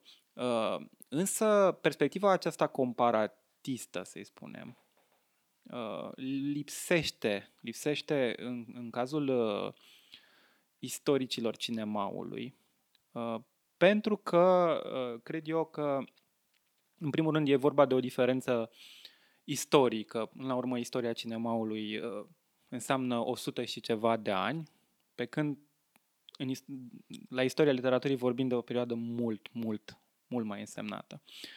Dar asta este, uh, cum să spun eu, diferența aia evidentă. Uh, În ceea ce privește comparația asta pe care tu vrei să o faci, care crezi că e, uh, care crezi că sunt provocările cele mai mari? Adică ce, ce, ce poate lega world cinema de world literature? Întrebarea este foarte bună și este uriașă. Este una dintre marile mele întrebări, sincer, uh, cu privire la um, cum va fi primită această idee. Nu încerc în niciun caz să fac un melting pot din două lucruri. Sunt discipline care they stand on their own, da, sunt Da. individuale, nu trebuie să le amestecăm. Um, cred însă că au foarte multe interese comune și multe uh, premise comune în ceea ce privește, cum spuneam și mai devreme când discutam aici, uh, um, premise uh, la nivel teoretic și o să-ți spun și de unde vin ele. Există o zonă de asta foarte fresh, de asta de world cinema, care vine de fapt din studiile postcoloniale. Uh, Mhm. Într-un fel, world literature s-a dezvoltat de fapt tot din studiile Că postcoloniale. vorbeam de ideologie. Da, deci ele au acest background comun, împart un interes pentru ceea ce înseamnă third world, da, pentru inequality, uh, lucruri pe care le vedem dacă stăm să citim ce scriu și unii și alții uh, și în realitate uh, există acest background comun. Pe de altă parte, um, ce s-a dezvoltat în, în world cinema uh, se suprapune uh, parțial, da, și parțial nu cu ce se întâmplă în world literature, în sensul că Uh, world literature este foarte diferit, de exemplu, de world music. Da? World music însemna în state, în anii 80, tot ce nu este vest.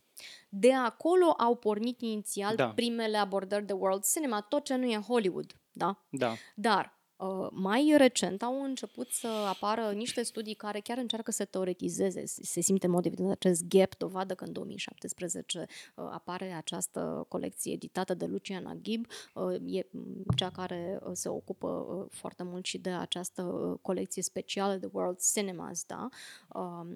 Um, care apare în- de 10 ani deja, um, foarte prolific de altfel observ, um, și această carte încearcă să teoretizeze tocmai pornind exact de la aceste uh, premise și e foarte interesant că și ei citează la rândul lor dar doar în introducere ce se întâmplă în world literature. E un lucru pe care au început să-l facă cei din world cinema odată cu uh, cartea uh, Remapping World Literature, da? E cartea uh, um, făcută de uh, Stephanie Dennison, da? Uh, și de uh, uh, Song Lee. Uh, niciodată nu reușesc să pronunț numele corean, e foarte greu. Uh, și ele încearcă în acel moment, în anii 2004, când apare cartea, de fapt încearcă să introducă culmea simultan, de fapt, cu World Literature, cartea lui David Damrosch din 2003, da, Where is World Literature, uh, încearcă să introducă uh, o, un nou tip de teoretizare, spun ei, foarte inclusiv din cât am observat. Încearcă foarte mult să includă inclusiv producții hollywoodiene. Deci, de exemplu, uh, uh, Paul Cook e unul dintre cei care se ocupă de interferențe Hollywood și the rest of the world. Are o întreagă uh, carte despre acest uh, subiect. Um, așadar, începem să ne mișcăm dincolo de ce însemna transnationalism și third world cinema, da? Și ei încearcă cumva să împrumute, pe de-o parte, inclusivitatea pe care o are world literature literature, pe de altă parte moștenirea asta postcolonială, pentru că uh, se discută foarte mult despre cum putem să uh, includem vocile marginale. E un lucru, de exemplu, care apare foarte mult în această antologie uriașă publicată la Routledge, este Routledge Companion for World Cinema, publicat în 2017, uh, o serie uh, editată de patru dintre numele majore care se ocupă de World Cinema, printre care uh, uh, Paul Cook și uh, Uh, uh, Stephanie Dennison. Um, dar uh, e foarte interesant faptul că ei nu recunosc această, um, cum să spun, această interferență teoretică. Deși, dacă citești ce spun ei în, în Asta teorie... vreau să spun uh, eu și o să, o să spun de ce cred eu că nu recunosc uh, interferența teoretică. Uh, cred că lucrurile trebuie luate tot așa, de început de la sursă. Teoria filmului, la fel ca teoria literaturii, are câțiva autori canonici și câteva, uh, să spunem așa, perioade. Una dintre perio- de pildă, una dintre perioadele ei este perioada formalistă, care coincide cu aceeași perioadă formalistă din teoria literaturii. Mai mult, uh, formaliștii ruși, pe care cu toții îi învățăm în primul an de facultate ca literați, scot la un moment dat, în anii 30, o cărticică de 100 de pagini care se numește Teoria filmului, în care scriu, care, și care, by the way, nu e tradusă în limba engleză și s-ar putea să asta să fie problema, Aha, deci trebuie să știi rusă. Uh, iar eu am aflat chestia asta pentru că am studenți care vorbesc limba rusă. Norocul lor.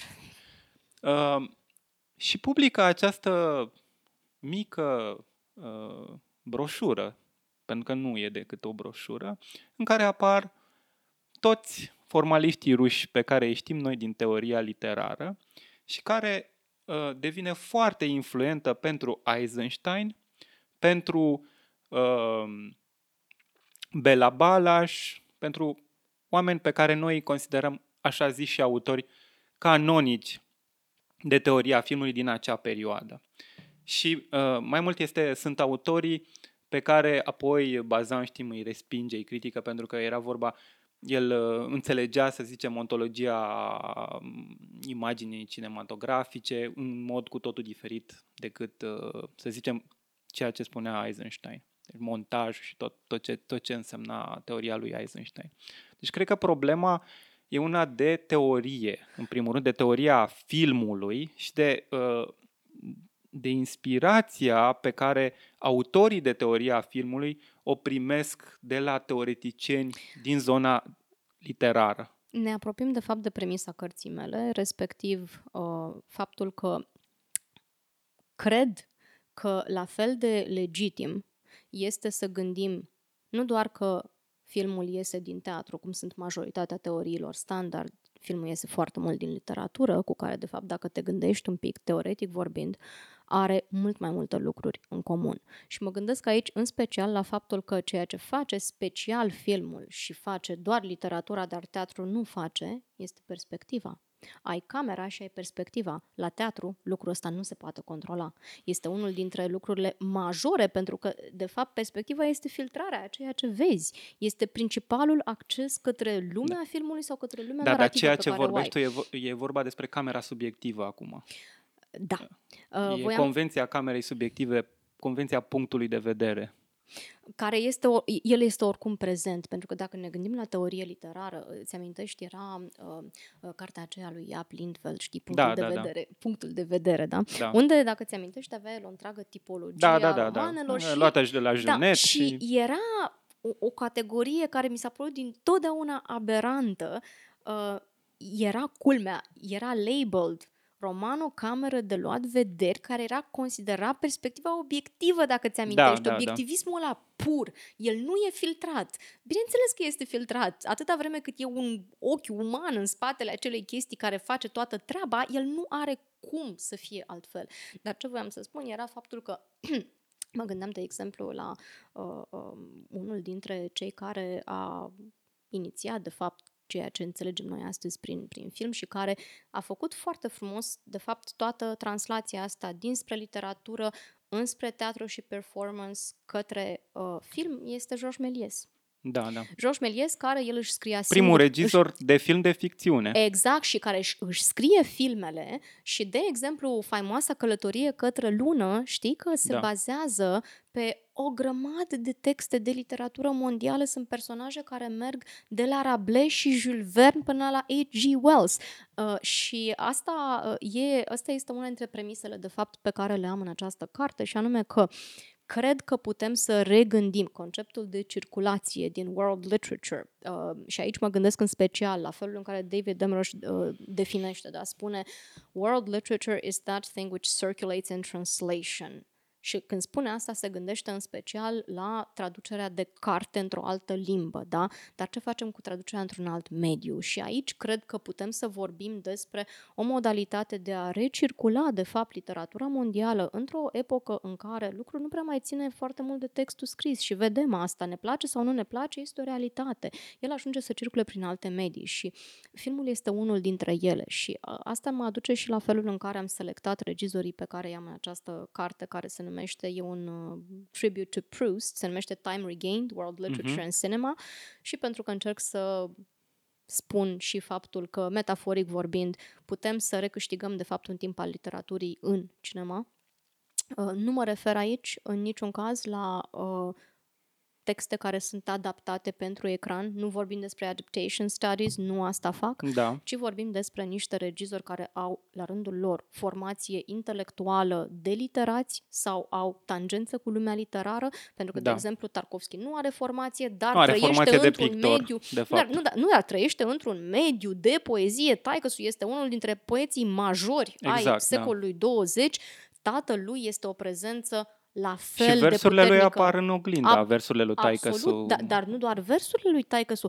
Taicăsu ca personaj transcend da, to- da. toate filmele lui. El este prezent tot timpul unde avem un bărbat care a părăsit o femeie. O femeie părăsită de un bărbat este întotdeauna problema veșnică a lui Tarkovski, care a fost părăsit, după cum știm, da, da de da. către uh, uh, tatăl. În al, fapt, în al doilea război mondial s-a întâmplat asta. Și el a rămas cu mama. Și amândouă prezențele astea sunt absolut fundamentale pentru, pentru Tarkovski. Și, într-adevăr, poezia tatălui lui, și asta mi se pare extraordinar, nu doar că este în oglinda, ea este citată și citită în nostalgia, și trebuie să-i spunem nostalgia, pentru că așa voia da. Tarkovski, ne-a zis clar să nu cumva să-l traducem, e o întreagă poveste despre de ce să nu traducem în, în, chiar în film. Uh, dar poezia devine de fapt un, un mediu structural pentru Tarkovski. Îl vedem pe Tarkovski cum folosește nu doar poezia tatălui său, ci ceea ce mă interesează pe mine din perspectiva de world literature, el uh, are o întreagă teorie în uh, The Poetics of Cinema, da, cartea sa în care își adună toate uh, textele teoretice, are un eseu despre poetica haiku-ului ca o nouă poetică de construcție Da, sunt, sunt cursurile lui de, uh-huh. de, de la facultate care au fost strânse apoi și, mai, și e foarte interesant pentru că el a avut această conexiune cu Akira Kurosawa, care e unul dintre regizorii de care mă ocup și uh, în, în această carte. Uh, și uh, cred că foarte interesant poți să-l vezi chiar pe Tarkovsky cum se mișcă în acest... He's, he's a multimedia, da? Uh, face pictură și îl vedem ce frumos știe să picteze cu camera de luat vederi în ultimele 15 minute din Andrei Rubliov, lucru pe care îl reia foarte interesant în anii 90 în filmul Dreams, îl reia Akira Kurosawa, Kurosawa da. absolut superb. Da. Uh, mă întorc un pic la legătura dintre literatură și cinema, uh, pentru că cred că am mai găsit o explicație pentru care ea, ea a fost repudiată atât de multă vreme. Uh, modernismul uh, a însemnat, așa cum înseamnă pentru orice altă artă, autonomia acelei arte. Uh, și ceea ce s-a întâmplat în cazul teoriei de film a fost că au apărut acești teoreticieni de tipul Bazin care uh, au instituționalizat ceea ce numim noi astăzi film studies, filmologia.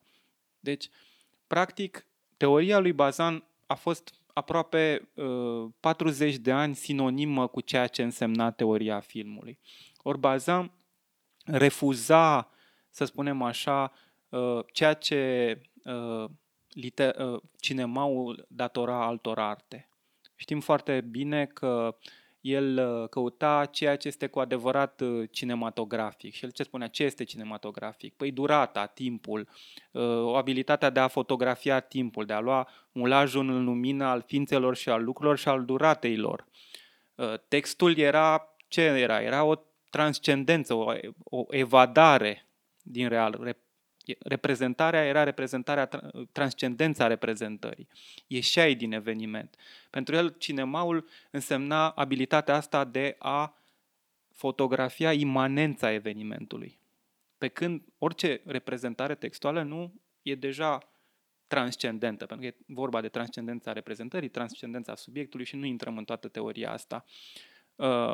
Ce s-a întâmplat e că abia pe la sfârșitul, nu, pe la începutul anilor 90 s-a, s-a emis ideea că poate n-ar mai trebui să vorbim despre uh, esențializarea artelor, de, despre esențializarea mediului. Și asta s-a produs odată cu apariția uh, digitalului, în care s-a văzut că chiar și o imagine din această specie audiovizuală poate fi manipulată și nu are deloc legătură cu acel realism ontologic despre care vorbea baza. Deci s-ar putea că cred că trebuia ca mediul să treacă printr-o anumită evoluție, ca oamenii să-și dea seama că, de fapt, toate tehnicile alea de uh, montaj, uh, de colaj, de perspectivă, s-ar putea să aibă de a face cu literatura și nu neapărat doar cu cinemaul. Corect. Nu, o ex- explicație este foarte bună, mai ales pentru că mă gândesc, de exemplu, în timp ce spuneai despre uh, Bazan și ideile lui, mi-a venit brusc în minte ce spune Tarkovski. Este identic. Tarkovski tot timpul a vrut să a, și are o conceptualizare întreagă a ce înseamnă puritatea cinematografică. E, e o obsesie întreagă la el cu puritatea. Sculptând în timp. Uh, da, și culmea este că sculptează, adică până și termenul este împrumutat dintr-o altă artă. Da. Uh, de exemplu, uh, Tarkovski era profund iritat când cineva îi spunea că el pictează cu camera, dar profund iritat, s-a supărat foarte tare într-un interviu. Dar asta face printre altele. Adică dacă da. ne uităm la interesul pe care îl are pentru Rubliov, la felul în care își mișcă uh, camera, ce face el cu slow motion și cum reușește să facă uh, un alt fel de a construi timpul și în același timp analog cu ceea ce se întâmplă de fapt și în literatura pe care el însuși o și citea. Pentru că tocmai asta este paradoxul el este foarte citit și foarte trans arte, dar în același timp, în teorie, cum spui și tu, uh, probabil și pentru a legitima, mă gândesc uh, de ce acest tip de a face artă trebuie să fie de sine stătător. Uh, și la literatură, dacă stai să te gândești, lucrurile nu au stat foarte diferit, nu? Când a început să se deschidă toată mm, viziunea despre cât de uh, transmedia poate să fie și literatura, nu? Probabil cu apariția romanelor grafice, Exact. nu? Cred că prima fază a fost uh, uh totuși Nouvelle Vague. Cred da. că Nouvelle Vague francez totuși a fost cu Grie, da? da, da Grie, da. Duras, uh, ei încep prim, primii. Uh, Resne, de exemplu, da, mai are uh, tot așa trans uh, pe zonă de Da, și care, uh, uh, uh, știu eu, uh, ultimul an la Marienbad are exact. o sursă literară, uh, da, Casa Casares. Uh... Da, și nu numai asta, are, are și una foarte vizuală. Uh, mi-am amintit, uh, îți amintește aranjamentul fotografic pe care l-a făcut Marcel Duchamp după pictura sa Nud uh, coborând pe o scară. Da. Nudul care coboară scara e de fapt o fotografiere Mhm. Slash după slash. Secvențială, a, a, da. Exact, ima, imaginile corpului în mișcare. Și a făcut ulterior o fotografie, un aranjament fotografic care este o reluare a acelei picturi și care arată ca procedeu exact cu ce se întâmplă în, în filmul uh, lui Răsne. Exact același lucru. Uh, dar mă gândeam la... Uh, uh, ce se întâmplă cu uh, felul în care sunt teoretizate aceste două discipline, uh, cred foarte mult din, din tot ce am studiat și am observat, inclusiv acest ultim uh, uh, Companion to World Cinema scos de Routledge acum uh, un an și jumătate, uh, punctul de conexiune, că ăsta este paradoxul, punctul de conexiune al acestui world cinema, teoretic vorbind, este tot un scholar of world literature pe care ei îl și folosesc. Este Dudley Andrew, da, cel care a condus foarte multă vreme programul de, uh, de, de film de la Yale.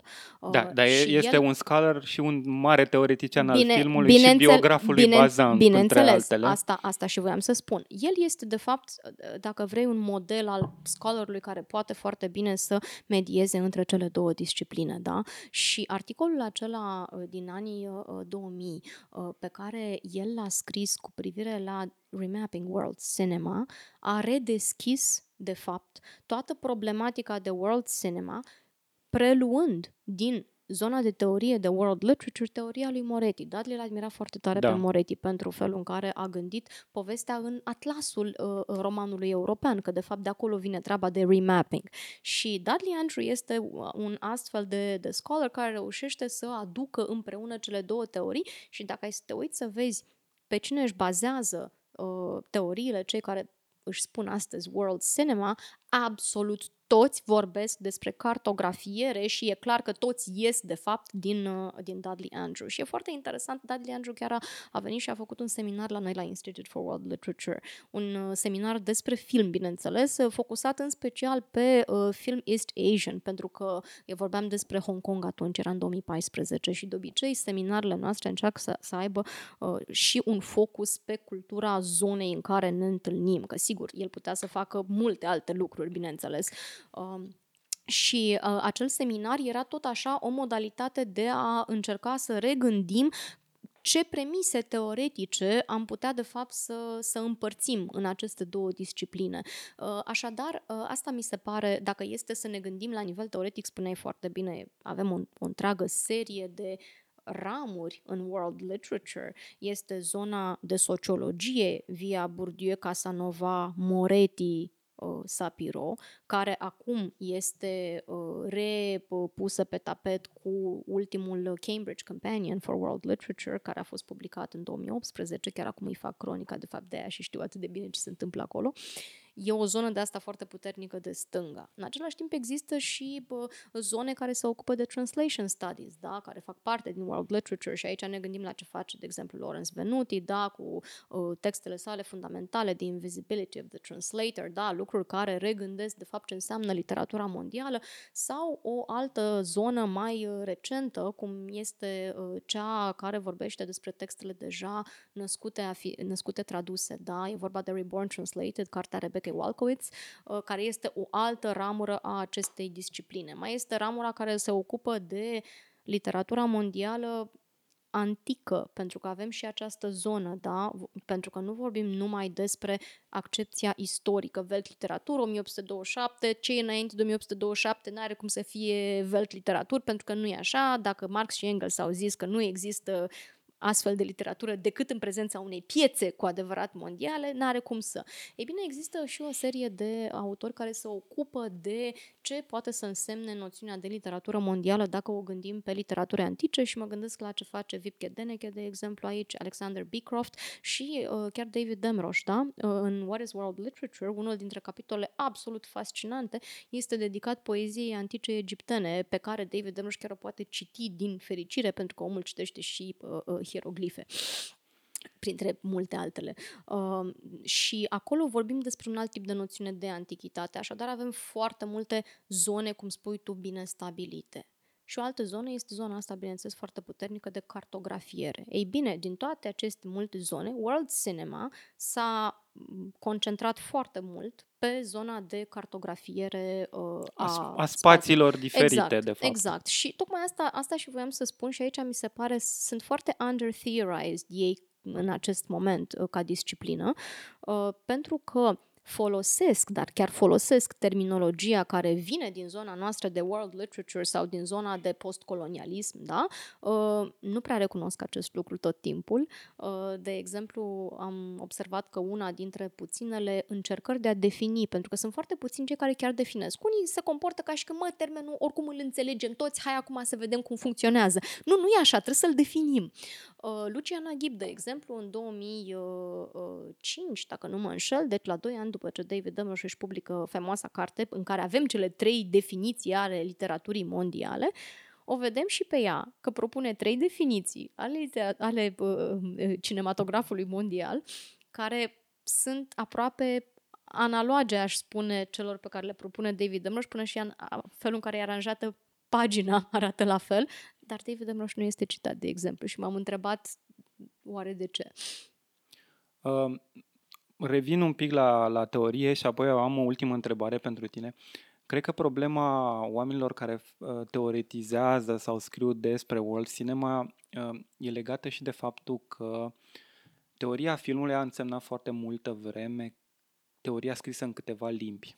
De obicei era vorba de franceză, engleză, probabil germană și mai puțin, nu știu, spaniolă sau alte limbi. Și rusă, evident. Doar că sunt puțini universitari uh, din spațiu american sau din spațiu francez care fac film studies și în același timp să, să cunoască limba rusă. Asta, de exemplu, uh, există o mare, mare eroare în traducerea unui concept fundamental al lui Eisenstein. Uh, tradus ca acel montage of attractions, care este unul dintre tipurile fundamentale de montaj despre care vorbește Eisenstein. Problema e că în rusă Cuvântul tradus cu englezescul attractions trimite la cu totul altceva. Uh, cuvântul la care se referă Eisenstein am aflat și eu pentru că am o studentă foarte bună care uh, înțelege, citește și teoria filmului și citește teoria filmului în limba rusă. Uh, mi-a spus că de fapt cuvântul respectiv desemnează un cu totul alt concept în limba rusă. Nu e vorba de nicio atracție acolo. There's no, no attraction. Uh, ci doar în sensul în care vorbim despre attractions în sensul de circ montan rus. Uh, ceea ce spune Eisenstein acolo este că ai nevoie de un anumit șoc pe care tu trebuie să-l creezi, să-l îl induci spectatorului, pentru ca el să devină vulnerabil pentru ce? Pentru livrarea ideologiei și propagandei, pentru că despre asta vorbea, asta urmărea Eisenstein. Iar uh, cuvântul e mult mai apropiat de ceea ce numim montan rus sau roller coaster. Este vorba de acel wow. șoc emoțional, psihologic, senzorial pe care filmul, montajul și montajul în sens foarte larg, în sensul de un tip de gândire mai largă, nu doar ceea ce înțelegem noi prin montajul cinematografic, acest fenomen, această practică a montajului uh, trebuie să producă acest șoc tocmai pentru că atunci spectatorul devine perfect vulnerabil pentru a-i se servi Which makes sense, right? Ideologia. Adică, da, e, e, e extraordinar. Iar uh, to speak of montage of attractions este greșit, pentru că oh, nu Doamne. sunt oameni care vorbesc rusa și care fac în același timp film studies. Cred că asta, asta este un punct foarte Am bun. retradus textul în, uh, oh, acum din rusă folosind Uh, munca acestei studente care a făcut o muncă extraordinară, care a tradus unul dintre textele fundamentale, care este tradus greșit Incredibil. în limba engleză. Să știi că același lucru s-a întâmplat. Și e tradus uh, de uh, Cambridge University Press, de wow, da. uh, știu eu, pe multe erori de traducere se bazează multe dintre teoriile care funcționează în uh, disciplinele noastre, după cum știi. Uh, chiar în 2017 uh, la institut, când ne-am întâlnit în Copenhaga, am avut un participant, era asistent universitar la Lisabona și tipul a descoperit, culmea citind unul dintre textele care erau în reader de la cursul pe care îl urma, care era chiar lui Galin Tihanov, că Said fusese tradus greșit și citat tot timpul greșit cu una dintre sintagmele fundamentale pe care Ghineonul făcea cu omul le dădea în latină. Și toată lumea citea numai versiunea în engleză, care a tradus prost exact sintagma respectivă. Nu mi amintesc exact ce spunea sintagma, aș fi vrut să-mi amintesc, dar asta era ideea că, Doamne, cum se poate construi o întreagă teorie. E ca um, versul lui Nabokov din Pale Fire. Life everlasting based on a misprint. Exact asta este senzația, dar mă gândesc că ce spui tu despre uh, faptul că, uite, oamenii ăștia nu citau decât aceste trei limbi, uh, mă gândesc că multă lume care face uh, world cinema, din păcate, nu are o cultură prea bună pe citit literatură, din ce observ. Și exact asta încerc să fac Te eu cu referi la, această la, carte. la oamenii care teoretizează O- world, oamenii world care cinema. teoretizează sau cei care sunt doar cercetători, că acum, sincer, e atât de larg acest termen, adică aș vrea foarte mult să folosim cu rezervă, cu teoretizare, pentru că am remarcat că fiecare dorește să-și propună propria sa teorie, toți vorbesc despre I'm gonna coin this new concept, produc eu un nou concept. Am așa senzația că um, lumea asta intelectuală, în toate domeniile pe care le văd, suferă de un fel de complex al lui Adam. Toți vor să numească lumea și ar vrea ca toată lumea să vorbească limbajul lor, dar nu e așa. E mai practic să folosești lucruri pe care le-au făcut alții, dar le-au făcut bine și tu să construiești ceva în interiorul acelui lucru. Deci, mai curând mă refer la cei care fac cercetare, să spunem, da, analiză de film studies. Cred că le lipsește foarte mult și lectura de teorie a literaturii și le lipsește și literatura. Și problema este că mulți dintre uh, regizorii buni, că vorbim despre ea, care chiar îți spun ceva, Sunt foarte care construiesc, citiți. asta este. Da. Și, uh, mă Chiar gând- și regiz, regizorii români foarte Absol- buni sunt absolut. foarte citiți. Păi, recent îmi spunea... Cristi uh, Puiu, Radu Jude sunt oameni care Efra- citesc enorm Efraim și Cristal Da. spunea uh, că a fost recent la o conferință a lui Herzog care exact asta a spus. Vreți să faceți film bun? Citiți romane. Da. Uh, și dacă stai să te gândești, că asta, asta uh, spuneam, absolut toți regizorii cu adevărat uh, importanți, care uh, reușesc să-ți spună ceva, să facă ceva, să aibă o viziune, sunt oameni extraordinar de citiți. Și uh, când spun citiți, nu au citit două, trei lucruri, ci citesc, de exemplu, Raul Ruiz citește Prust cu, cu creionul în mână, la fel și Sorrentino pentru Grande Beleța. Prust este pur și simplu și citit cap-coadă, nu citit cum face majoritatea. Da. Citim în Amour de Swan și celelalte cinci Ca să volume nu mai contează. vorbim de uh, uh, Nouvelle Vague și Godard O, și absolut nu. Acolo uh, literatura și filmul sunt aduse programatic împreună. uh, Le Camera Stilo și... Absolut, nu mă gândesc. Sau, sau Duras, de exemplu. Da, da? da. Uh, și chiar am fost foarte surprinsă că uh, știi că ei nu i-a plăcut deloc uh, ce a făcut uh, din uh, Hiroshima filmul. Mon Amour? Sau Nu, nu, la nu, ce nu, te nu referi? din, din uh, Amantul, știi? Ah, Uh, ce a, ok, fă- ok, ce a ok, ok. făcut uh, uh, Jean-Jacques Hano din Amantul, care este, Ah, simplu, ok. este extraordinar, e un film fantastic și omul i-a și spus, eu vreau să-mi fac eu filmul meu, nu vreau să fac Da. cartea ta. Uh, dar e- Asta pentru că Duras, v- uh, cred că și-a și făcut propriile filme. Uh, păi as- asta a și fost, de fapt. Ea a vrut să fie, era foarte dictatorială și voia Da. să aibă control absolut. Uh, lui uh, Jean-Jacques Hano nu i-a plăcut scenariul ei. Că ei inițial au pornit proiectul, era împreună, ea făcea Da. scenariu. Și el i-a spus, eu nu văd așa această carte, eu o văd altfel. Da. Ea s-a supărat și a spus, nu mai este cartea mea și a plecat acasă și el și-a făcut filmul independent de ea. Și tocmai asta este și, și treaba. Cred că și asta vreau să fac și în această carte a mea. Um, nu spun în niciun caz că ce se întâmplă în film e o transformare într-un alt mediu a ce au făcut scriitorii, că nu despre asta este vorba. Da. Este vorba despre o continuare foarte creatoare a ideilor care există în acele cărți. Și uh, claimul cel mai mare, de fapt, al cărții este că acești regizori reușesc în același timp să-ți producă cu adevărat o nouă lectură care să funcționeze și în studiile literare și în cele de film. Pentru că asta, Da. asta fac uh, și Ruiz, asta face și Sorrentino, asta face și Wong Kar Wai, oameni, exact cum spui și tu, la bază extrem de citiți și care mai mult își scriu propriile texte. Ții minte că Tarkovski chiar spunea la Da. un moment dat, nu pot să spun o poveste care nu mi-aparține. Da. Um, ultima întrebare. Uh, am înțeles că tu nu ești interesată de ceea ce am numit noi intermedialitate sau ad- uh, studii de adaptare. Uh, însă, ce observ eu, cel puțin în România, există o mare rezistență uh, pentru, uh, pentru lucrurile astea.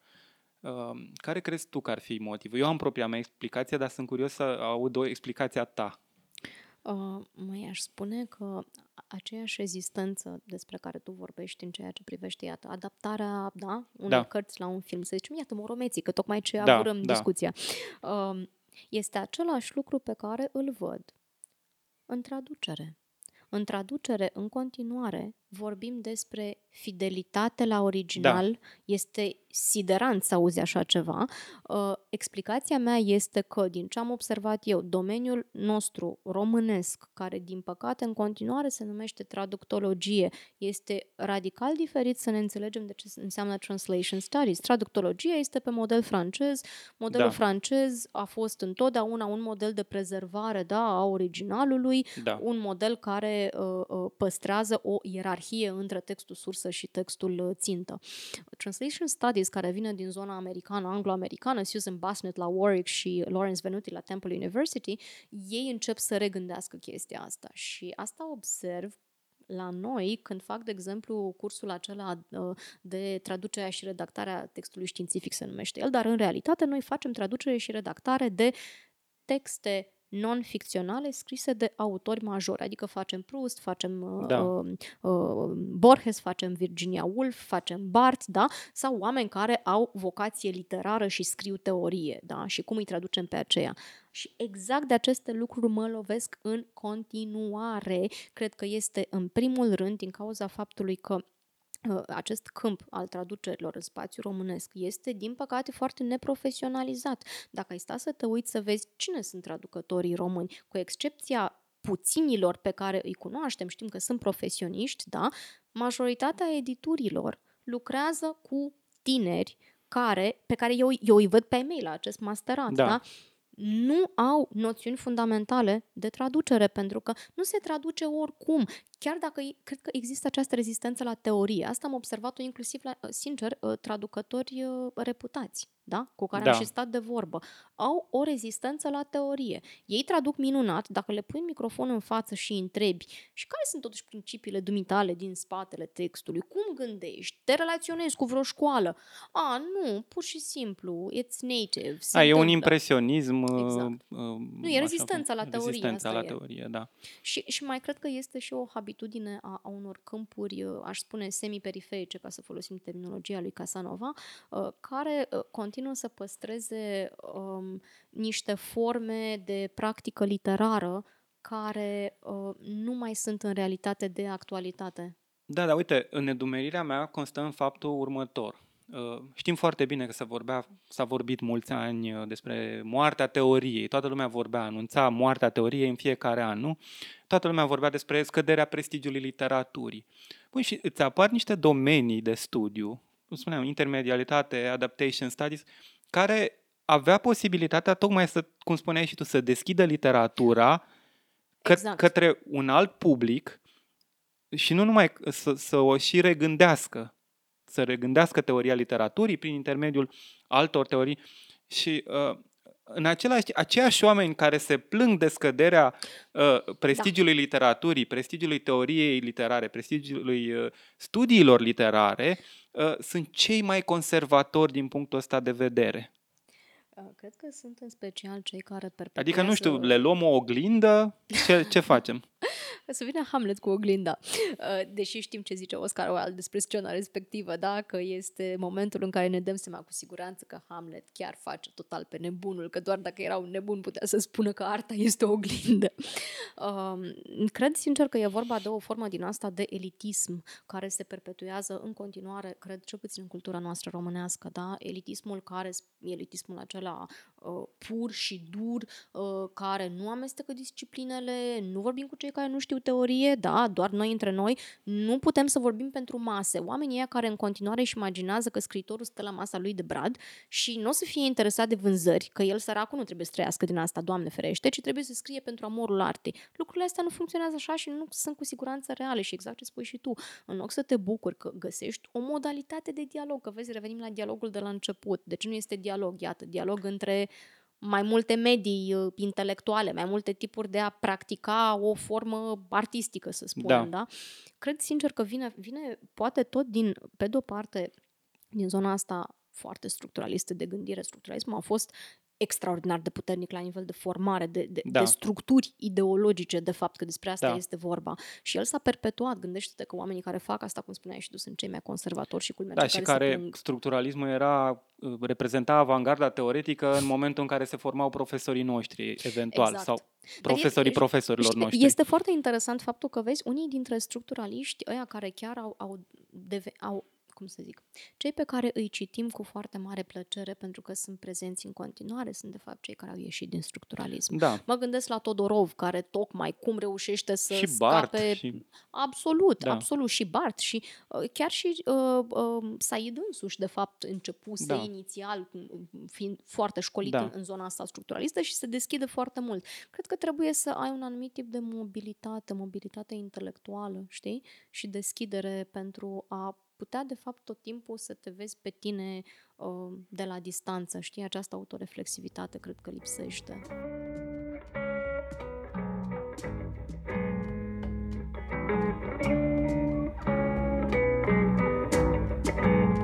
Ați ascultat podcastul Narativ? Eu sunt Cezar Gheorghe, ne auzim săptămâna viitoare.